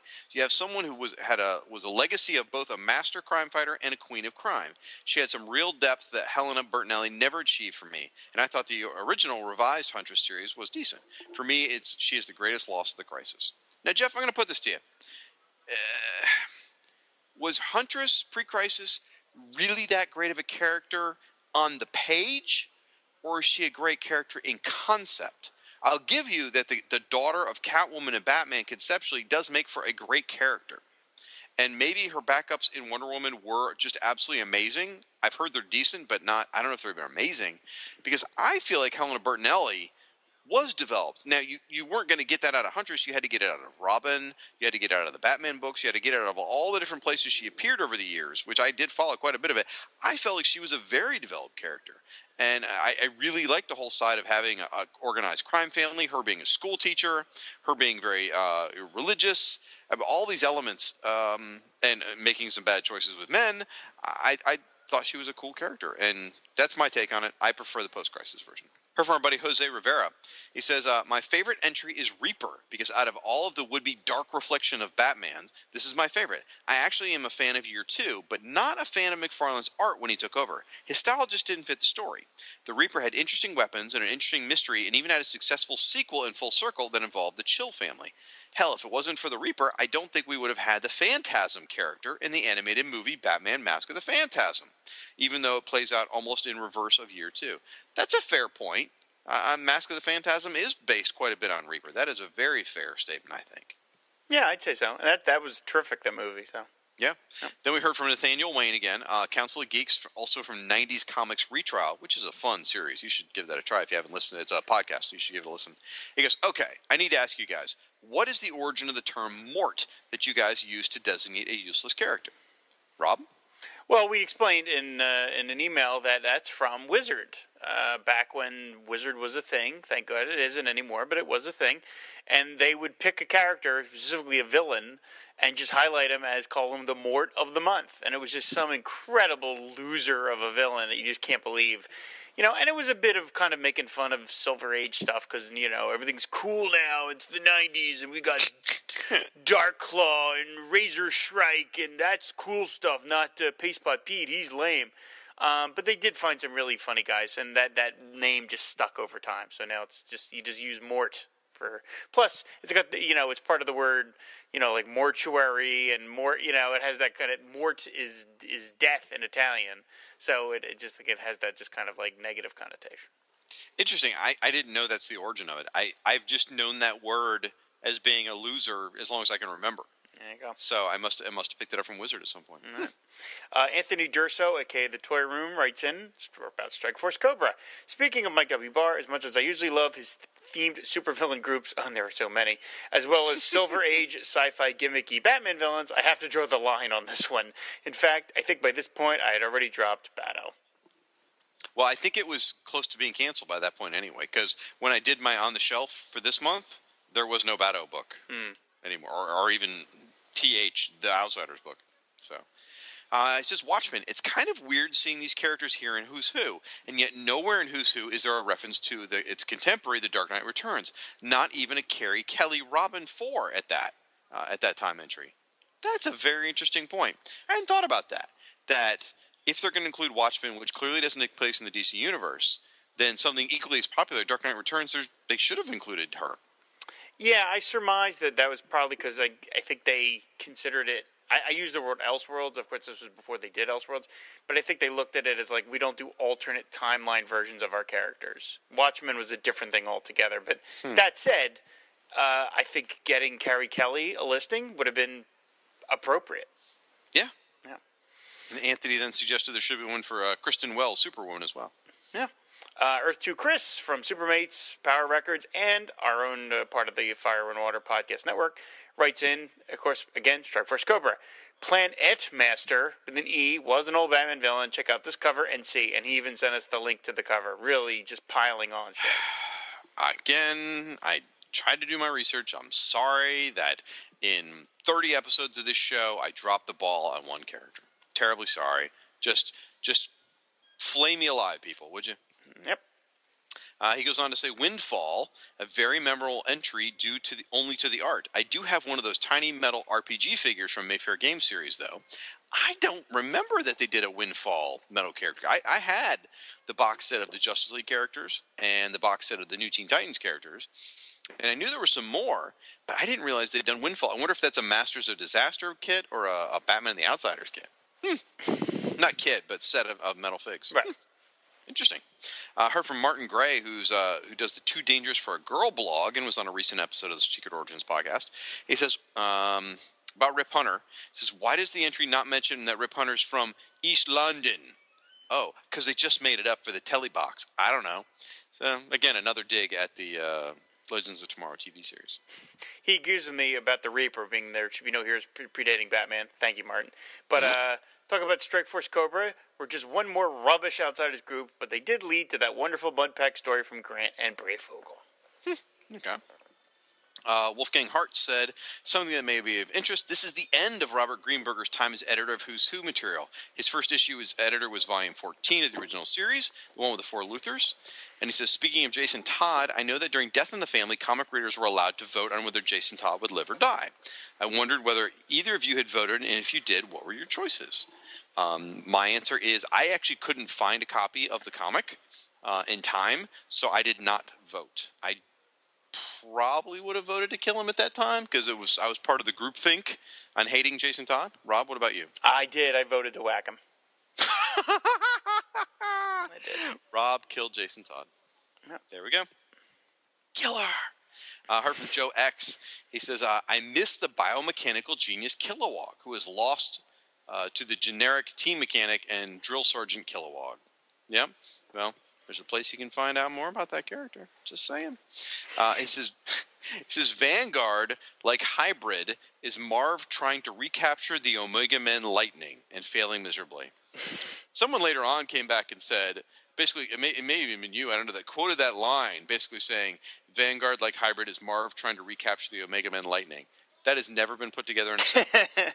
and, and the fact that Omega Man ever had a lightning effect, I, I question that strongly. So, Omega, okay. sorry. Omega Man was cool for a while. Sorry there, Joe. Uh, he also uh, sends us the link to the video for the song "The Warrior," which ended the show. He says, "You know, The Warrior just isn't '80s enough without the video," and he sends the link on YouTube, which is where I got the audio from. That I love. Not only is that a, just a really great pop song, it it looked like a comic book because it has people in costumes doing crazy stuff, and it just looked like a superhero thing, which is part of the reason I gravitated to the video so much. And the song is just so memorable, so I thought it was just too good to, end, to not to end the show with it. How did that end up on there? I mean, was there a W? We, I sing it. I sing it during the show. Uh, during you the, really? during the during the thank you for listening. During the feedback, uh, Gutierrez says he wants more of me singing, so I sang a few bars of the worry, shooting at the walls of heartache, bang bang. Oh, I must have blocked that out. Yep, yep. Uh, Mark Baker Wright from BlackRock's Toy Box, tough to say, writes in, ahem. Okay, Rob, I do I take every opportunity to proclaim how much I hate Aquaman? You don't have to like Transformers, but neither do you have to remind me how much you hate them all the time. Mark's a huge, huge, huge Transformers fan. I am going. I'm sorry. Go ahead. I don't. You. No, that's finish. you. Go ahead. Okay, I, Mark is exactly right. And later on in the comments, I actually offered to watch or read any Transformers that someone offers. Uh, Chris suggested the animated movie. Mark suggested uh, issue nine of the comic book. Um, I have to say this this this strangest thing happened today. I got the newest issue of Back Issue in the mail. It's I think it's like eighty eight. It's their giant size uh, giant size Marvel Comics issue. Oh, the king size comics. King size comics, right? Okay. Now I op- I got that issue in the mail, and I normally only get copies that I have an article in. So I'm like, well, I didn't write anything for this. Why? Why am I? Why did I get this? And I happen to see that I'm listed in the special thanks, and I'm like, why am I listed in the special thanks? I don't think I contributed to any of these articles. There's an article in there about Marvel digests, and it mentions the Transformers digests. And like the guy who wrote it, Mark Arnold, I don't know where he got this quote. I- don't remember ever giving it to him. Completely out of nowhere, in mentioning the Transformers Digest, it just says, "Oh, and as Rob Kelly likes to say about the Transformers, I compare them to Bon Jovi. I didn't like them when they were popular. I didn't like them when they were unpopular. I don't like them now that they're popular again." And like that's the whole quote. And I've That, never. That sounds like something you would have said on know one of our it- shows. It is something I've said, but it's like like it's just dropped into the article with no like attribution. like like like if you don't know who I am, or nobody does it, go who is Rob Cat? Like what does that mean? Like and so now it's like I'm now singled out for hating the Transformers. So I feel even worse that I ever said that because it's just like I couldn't believe it. I'm like completely flummoxed as to why I'm in this article. It's just it's just so strange. It's very very weird. Watch the animated movie. It's it's got your buddy Orson Welles in it. I know it does. It's got Leonard Nimoy. Yes. Um, it's got some of the greatest lines. You know, Optimus Prime: "One will stand, one will fall." Right. Hey, this it's a good movie. You I mean, got the touch. You better like that song. You got yeah, the 'cause if you don't like that song, you're not gonna make it through the movie. I love I love Boogie Nights, so I love that song. So he he wrote in talking about suggesting because if I were if you were Shag, I just point you to issue number nine of the Marvel comics to be done with it. He goes, I'll leave the details to your imagination because the Oh, I new main character's costume sure doesn't. Yes, he's talking about the character Circuit Breaker, and Mark, you'll be happy to know I own issues one through five of Trans- Marvel Transformers and issue nine. Like Guess why I must have bought it as a kid. Um, now I would point you to something like the Dreamwave Transformers comic books. They're they're so good and the art's just gorgeous. I, but I'll give the movie a chance. Okay, awesome. So I'm going to take a quick side trip here. And uh, by the way, I promised Rob we'd be done by a certain deadline, and we are going to blow that deadline. I told him there's no chance we're going to be. All right, because I got to talk about Clue, the VCR board game. I put a I put a call out to you guys last time and said if anybody ever played the Clue VCR board game, please let me know. So I did get some comments here. Uh, Zoom Yukinori said he's actually played the Clue VCR game featuring the butler named Did It. It's so great because he didn't own the game. He only played it twice at a party. And he recalls it was pretty clever how they imagine, managed how to get an interactive game with a non-interactive media. It's so good. You can actually you can watch most of the stuff on YouTube now. Uh, Mark Wright, Mark Baker Wright wrote in to say, uh, I, or more properly, my parents used to own the VCR Clue game, but I may have played it once or twice on, and, and that, but it was decades ago. And he also mentions the butler did it. uh, Tom Panarese said he remembers the game as well. He asked me about this uh, documentary I mentioned. You can find it on YouTube, guys. It's called "Who Did It: The Clue VCR Game." I love this game so much. So- Oh, Michael Moore, you've done it again. all right, you used that joke last month. So if anyone uh, anyone else remembers, um, One thirty in the morning. What do you want from me? if anyone else remembers Clue board game, just let me know. So Zoom Yukinori writes in and comments about Robin. He goes, There were rumors going around that the, the 900 number during Death of the Family voting resulted in Jason Todd death due to one caller that voted 100 times to let him die. One rumor had it that some college kid rigged his computer to constantly call the number. Another stipulated that a pharmacist in, oh- in Omaha, Nebraska, who happened to be a diehard Di- Dick Grayson fan, called the number 100 times by hand because she hated that snot nosed punk pretender like poison. How very specific an Omaha, Nebraska pharmacist. Hmm. Uh, he says, I actually liked the Green Lantern Pol Manning stories, maybe more for the concept of Green Lantern having another secret identity. It is too bad that most of those did not really deal with the concept, instead focusing on the threat of the issue, which are not all that different from the other Green Lantern outer space adventures. Yeah, the Pol Manning stories just made no sense, bro. Is, is Pol Manning the other Manning brother we've never heard of? There's Eli and Peyton, and Well, he's the one in the Paul 15th Manning? century. He's there. Just, He's he's Okay. uh, the descendant that Hal goes to the future and pretends to be. So. Okay, all right.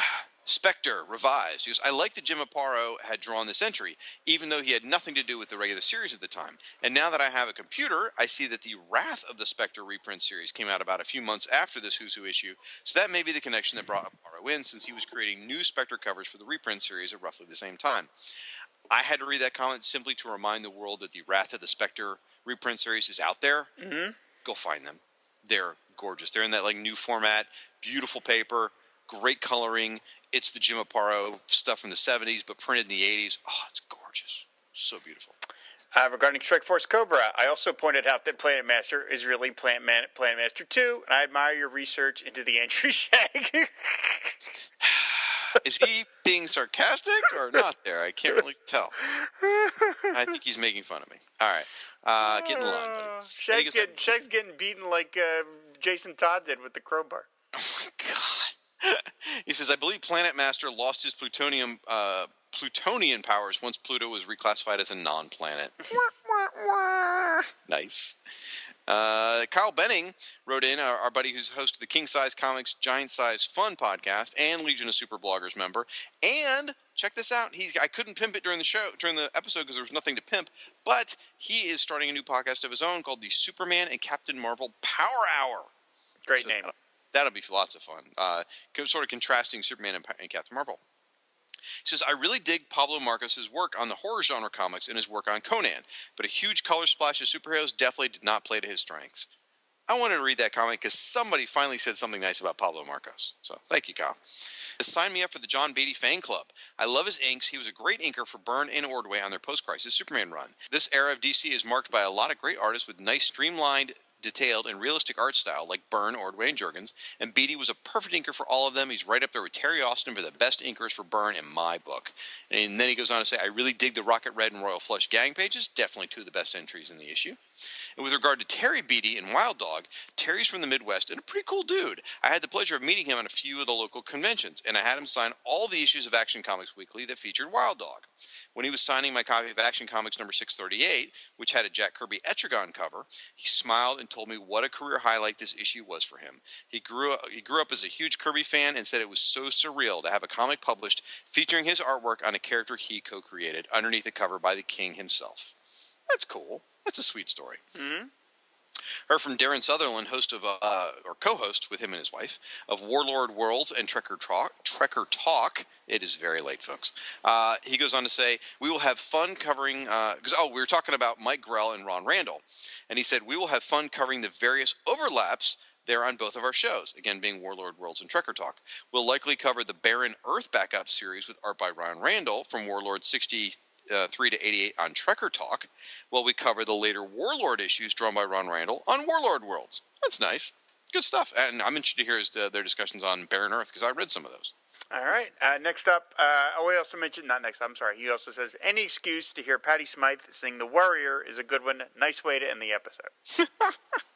Uh, let's see. We heard from Diabolu Frank from the Rolled Spine Podcast Network, which includes Marvel Superheroes Podcast, Idol-Head of Diabolu, Under Guides, DC Bloodlines, Power of the Atom, Wonder Woman, and more. He says, in theory, I like the idea of time traveling adventures, uh, adventurers, but in practice, I always find them dull and their escapades meaningless because there's always some other traveler coming along the corner to kill Hitler or save Lincoln. Oh, you teamed up with the Silent Knight to track down Vandal Savage? I kind of already know how that's going to turn out. I like the idea of Rip Hunter being active in the 50s and 60s during the period between the JSA and JLA, who had a built in explanation for being available for stories in other times. As a contemporary dude who seems to be a self appointed chronal cop, snooze. Uh, I'm with Rob in that uh, while I can see the purpose of the Red Rocket Brigade served in the 80s, and I'm generally fascinated by international super people, these interchangeable, faceless GoBot-looking mothers do not cut it. Meanwhile, DC has a dearth of classic supervillain teams. I like the poker theme, but the Royal Flush Gang seem like they fold every hand they're dealt and generally collapse like a house of cards at the slightest breeze. Please tell me Selak has been voiced by Rene Auberjonois because he's played Selak through his career, and it's a useful role. That is so true. It even looks like Rene Auberjonois. I hope that yeah, that's that's really perfect casting. That's funny. You know, I want to say he did a voice in the Green Lantern First Flight movie. I Hmm. wonder if that was on him. You Frank was particularly negative, by the way, in the in his comments this time around. So he's uh, he's having a tough time, I think. He goes on to talk about Vibe. he said Vibe. Um, he uh, Frank was slowly won over by his posthumous appearances of Vibe and in his reworking by Sterling Gates in the New Fifty Two. And he does promise me he will eventually go on to do a short run Vibe podcast. And he claims uh, that apparently DC Comics, the DC Nation cartoon, stole something, an idea from him for the Vibe uh, short. Hmm, interesting. And he says Windfall, because I don't know if you remember last time I just went on and on about how I love that entry. He goes, not into that costume. I wonder if some editor had a problem with the cartooniness of this unknown John Bogdanove and had a veteran inker like John Beatty lay on a heavy brush on him. John handled young heroes very well on Power Pack, so I figured the ambiguity here lay in the embellishment. Then he asked a fair question that I, I put out there to my uh, fans of Golden Age stuff, or at least of the Earth 2 fans. It says, Did the Freedom Fighters get Ian Karkulled, or did they actually get old? That's a fair question. I don't remember the answer to that. And uh, I, I do like the fact that Ian Karkulled is a verb now. Uh, he says, I've got a love the sinner, hate the sin mentality when it comes to the updates. They're still who's who in a basic way, but the first volume attempted to be a comprehensive overview of 50 years of DC Comics, where OHOTMU would take some hoary Marvel Golden Age character and have them drawn by a contemporary artist who would then be inked by Joe Rubinstein to keep the whole project uniform and palatable to modern readers. DC embraced idiosyncratic artists, often personally associated with characters and concepts from a multiverse of companies and sensibilities. What I wanted from the updates was a mix of characters who were missed in Volume 1, necessary revisions of previous entries, and coverage of new characters. We only got two of the three, and only did not only did unjust omissions stand until the age of internet wikis, but the emphasis of the other two was on modern creators fitting a house style and selling the next big thing as a DC focus like advertorial. Instead of continuing uh, to be its own thing, Huzu tried to act more like OHOTMU, and the result was far more flat coverage of too many untested characters unworthy of the attention, who all but represent a brief moment in publishing time. That mentality hurt OHOTMU as well, leading to the worst example of all these sorts of reference periodicals, the loose leaf Master Edition, whose main contribution to the culture was lifeless turnaround style guides of hideous 90s costumes. I think that was all one sentence. He might have had some punctuation there somewhere. Uh, heard from our buddy Philemon, who went on to say, I can't believe no one has said this yet, but Robin's pose on the cover is a little payback for the Lady Blackhawk image a few issues ago. A little something for the ladies. he might not have Zinda's um, assets, but no one can deny the kid the kid's got a pair of gams on him. Oh gosh, he's like 14. Um, then he mentions the Rocket Reds. He says, I really like the art in this entry. It goes to show that Joe Staton can do some nice work when he doesn't have to draw faces. Hmm. I love Joe State. Strike Force Kobra. I'm sure this will earn me jeers, but I love these guys. Don't get me wrong. these guys don't have the inherent cool. These listen to this sentence. These guys don't have the inherent coolness of Fourth of Force of July, People's Heroes, or any of the other team theme teams bar designed specifically to go with into battle against the outsiders. The inherent coolness of the Force of July. You got to understand the history with Philemon, guys. We love Philemon. He's But great. he's, but he's insane. He's not so much insane. It's just anything that makes sense. He usually takes the opposite position, Right. which unfortunately he and I are on the same page with the Rocket Reds. So I guess that means I'm on the wrong side of that argument. Uh, Rob he- didn't like that drawing either. Right, but he goes on. But I love the notion that someone remembered these kooky foes of Batman's bygone days. I also love the idea that within the continuity of DC Comics, there's not just one guy, but a whole slew of people saying things like, "Hey, you remember that guy Batman fought? No, not Joker. No, I'm talking about Zebra Man. He was the coolest." I mean, come on, a group of people getting together and forming a community out of their love for the lesser characters of their world seems somewhat familiar to me. Ouch! Ouch! That's a dig. That's a dig. That's a dig. Well played, Philemon. Dang, little bastard. I'm a shoveler. I shovel well. By the way, uh, Philemon, go watch Batman: The Brave and the Bold. Find the episode with Firestorm. I think it's called like the case of Doctor Double X or something yes, like that. Yes, that is. Yep, that's it. and there's a bar fight in there with tons of these 1950s morts, uh, like Eraserhead, you know, and I don't mean the band, you know, all these different like you know goofy, goofy 1950s villains. Oh yeah. Oh, that show was just- all full of that stuff. Yep. You'll just love it. You will Yep. love it. So, anyway, he goes on to say, if there's anything I can say about this update of Who's Who, is that it has finally broken down my resistance and left me no choice but to give Suicide Squad a try. I picked up two of the trades that have come out, and I'm planning to read them during the Christmas break. We'll file them on right in and let us know what you thought of Suicide Squad because it's a fantastic series. I hope you enjoyed it. Knowing you, you probably didn't, but you know, still love to hear your opinion on it. Uh, we got a very nice, very flattering note from Luke Giaconetti from Earth's Directive, uh, Earth's Destruction Directive podcast and the Being Carter Hall Hawkman blog. Uh, he hasn't been able to download the show lately because he's having a problem with his MP3 player, but he just gave us uh, some very nice comments, and we really appreciate that, Luke. And now I saying all this, I realize he's not going to hear this. It's a shame. That's a shame. Uh, Stella from Batgirl to Oracle at Barbara Gordon Podcast uh, comments. Uh, he says, "I am right there with Rob when the sport highlight is mentioned and automatically associating him with Mad Men. I guess it serves Pete Campbell right. I appreciate that, Stella, because I knew that story was way too long of a diversion. It wasn't funny to anybody who doesn't watch Mad Men. I don't even know if it was funny to people who do watch Mad Men, but I appreciate somebody uh, appreciated it. So thank you. She loves the Mad Men show, so there you go. Yeah. Yep. She goes, I laughed twice, only twice. Once when Shag started singing Starfinger, and also when he said that if you put the pages together, you make the characters kiss. Starfinger. I, I sang that the other day. I get excited about that. Heard from uh, Kevin King Thomas. He said, Shag. Now, now, I don't know if you remember, we talked about the Protector, and then we, last episode, we were in the feedback. Kevin had sent us in the scan of a card he got from Nancy Reagan. about the, remember he got Yeah, I'm, yeah. I'm not making this up Oh, yeah, yeah, yeah. he got his protector issue in the mail or um, it's not protector but the the new teen titans comic with the protector he got the keebler thing or nabisco whatever the hell it was he got it and had a card from nancy Reagan. Two very different companies. well one was involved one wasn't anyway One's East Coast, um, one's West Coast. Anyway, so Kevin uh, shared that Nancy Reagan card with us, and we were just speculating where the hell that came from. And he says uh, regarding that card, it came with the the Teen Titans drug special. They never distributed it at my school, so I must have seen an ad somewhere that told you where you could send away first copy. I remember it coming in the mail in a Manila envelope. That is so cool. Right, that's awesome. Comics in the mail is so fun. Well, and with a with a note from the first lady, wow.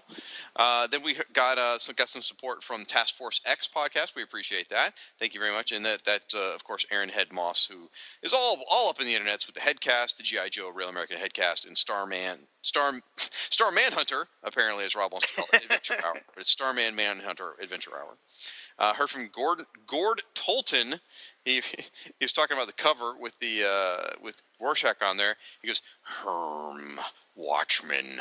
Not impressed with this decadent universe with its drugs and sex and porn. Got bean juice on the cover. Human bean juice. Herm. Wow.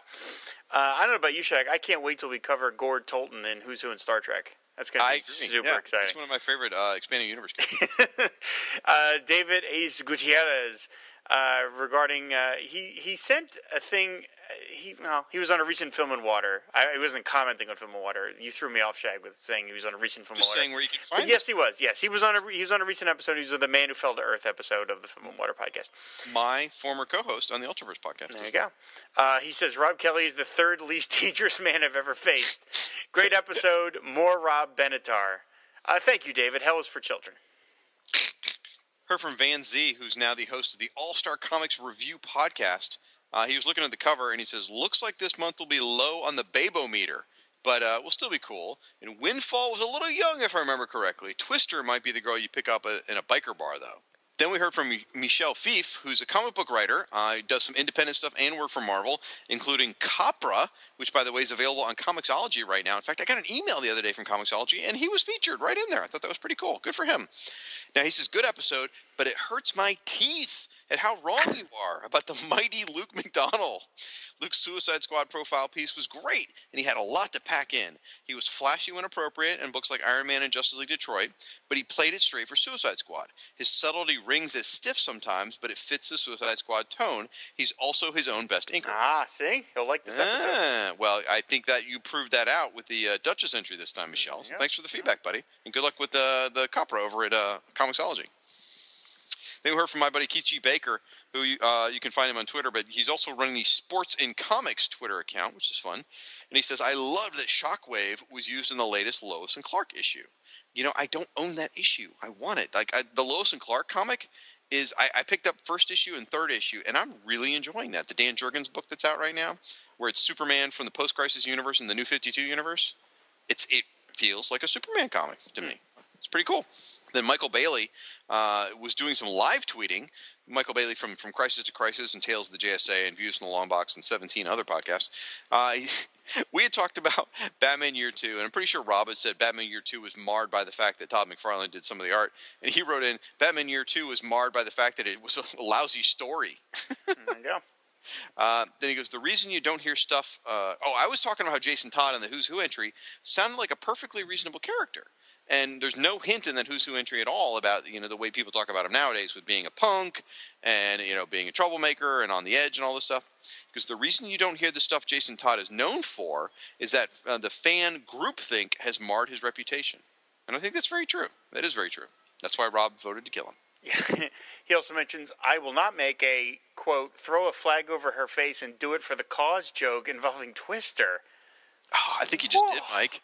I think you just did. Man, that is, Mike, you might want to wait before you tweet things out, dude. That was, wow. So glad that's one of our final comments here. Um, then over on the web, our thanks to some folks that pimped our podcast on their websites, including Martin Gray over on the panels.net uh, pod, uh, site. He did a, a list of comic book podcasts. He promoted us. Thank you very much. Uh, Benton Gray, who we actually haven't heard from in a long. What are you laughing at? I like all the grades. I think we also got something from Linda Gray from Dallas. Oh, okay. Yeah, probably true. But Benton Gray, who we actually haven't heard from in a long time, uh, he wrote up this really interesting post called Into the Bronze Age, where he's been reading a bunch of Bronze Age comics. That's over on his blog, bentongray.wordpress.com. And uh, you check that out. We also got pimped by Warlord Worlds on their website and Pulp to Pixel podcast on their website as well. Thank you. And uh, okay, this is a list of people that we usually end it with who shared the show on their social media timeline, either Facebook, Twitter, Tumblr, Google Plus, Snapchat, Tinder, Grindr, whatever you want to do.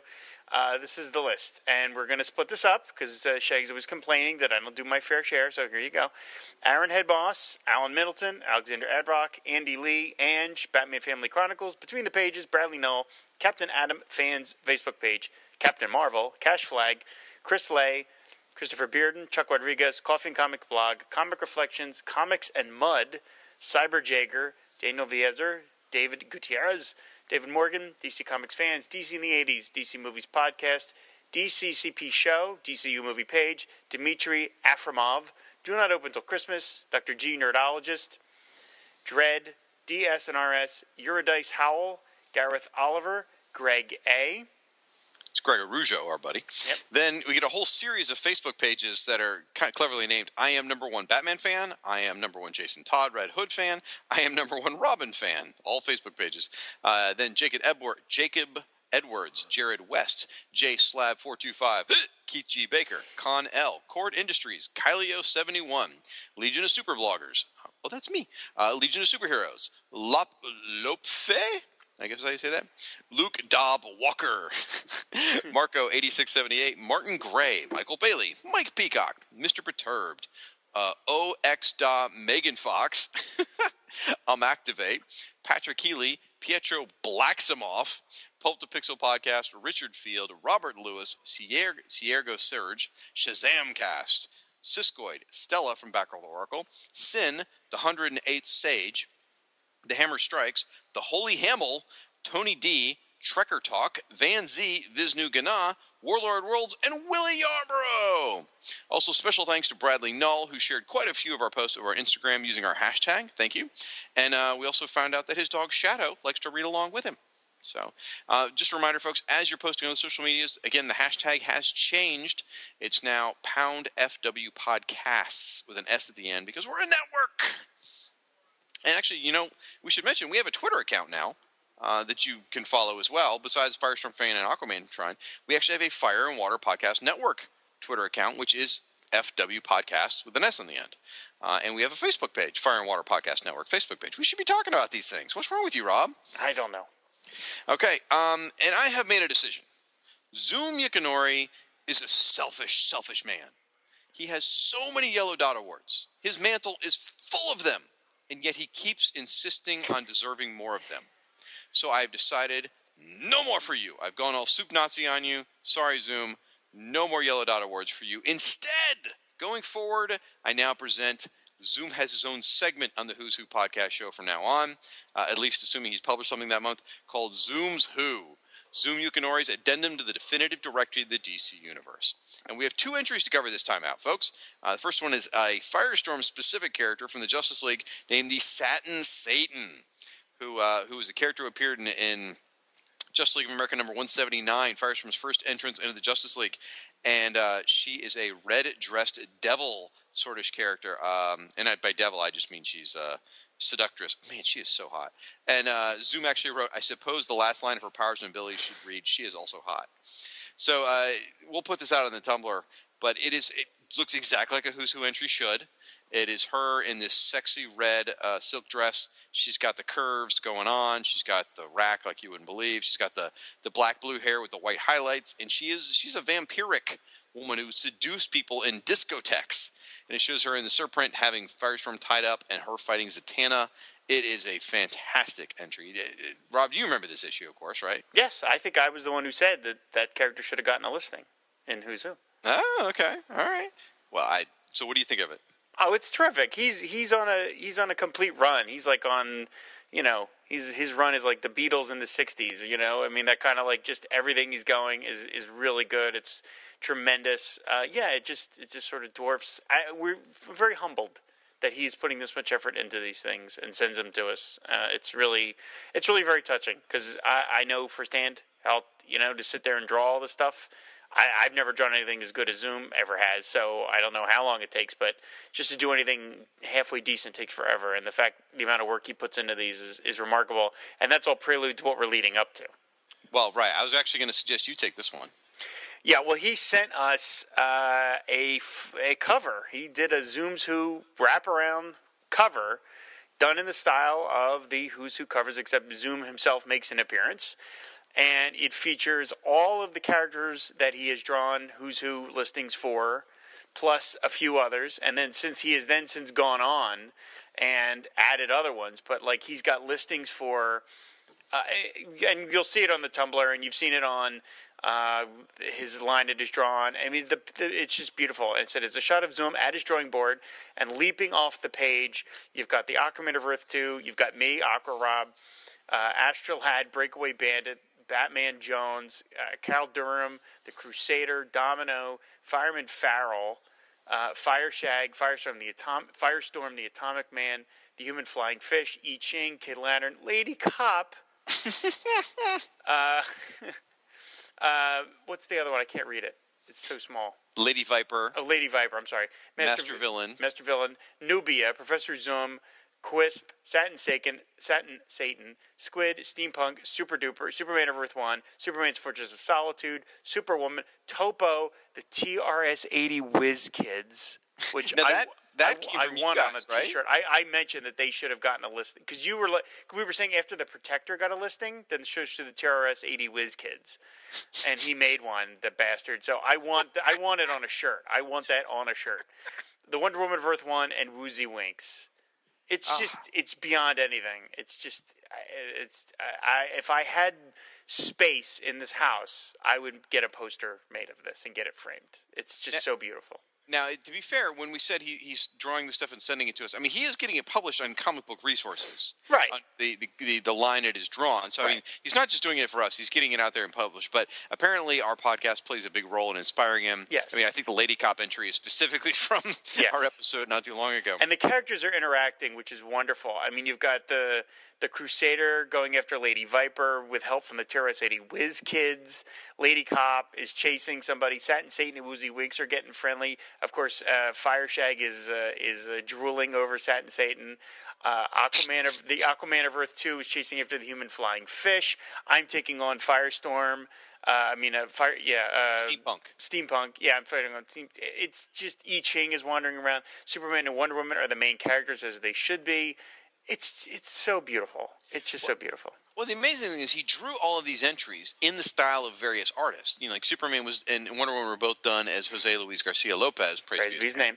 And uh, Nubia was done in uh, Don Heck Don style. Heck. Yep. Yep. Yeah. Yep. And so he took the time when he drew this cover. He didn't just pull the image and drop it in here. He's redrawn all the Yeah. characters again Yep, in those yep. same styles.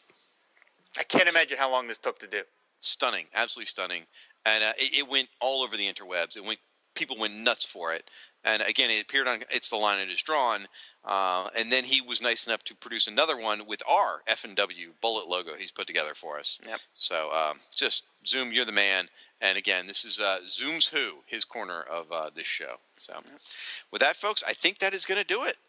I think so. We're into hour four of the show. I think that's enough. Well, folks, uh, Rob, again, why don't you tell them that Tumblr where they can find the images uh, from this issue? fireandwaterpodcast.tumblr.com. The email is, of course, firewaterpodcast at comcast.net. And the website is fireandwaterpodcast.com. Yep. And uh, in the near future, you'll be able to find those same images that would appear on Tumblr on that website as Right. well. And be sure to check your iTunes. Uh, it will announce it when it's out there, but check your iTunes anyway. See if you can subscribe to the Who's Who podcast yet. And uh, please spread the word. We would appreciate it. So I, I think you can find Rob and I both on uh, Twitter. You can find me under Firestorm Fan. You can find Rob under Film and Water Pod or Aquaman Shrine. You can find both of us under FW Podcasts with an S. That's a whole lot of tweeting going on. You can find us on Facebook as Aquaman Shrine and Firestorm Fan, but also Fire and Water Podcast Network. And uh, I think that is going to do it. So until next time, who's, next? next?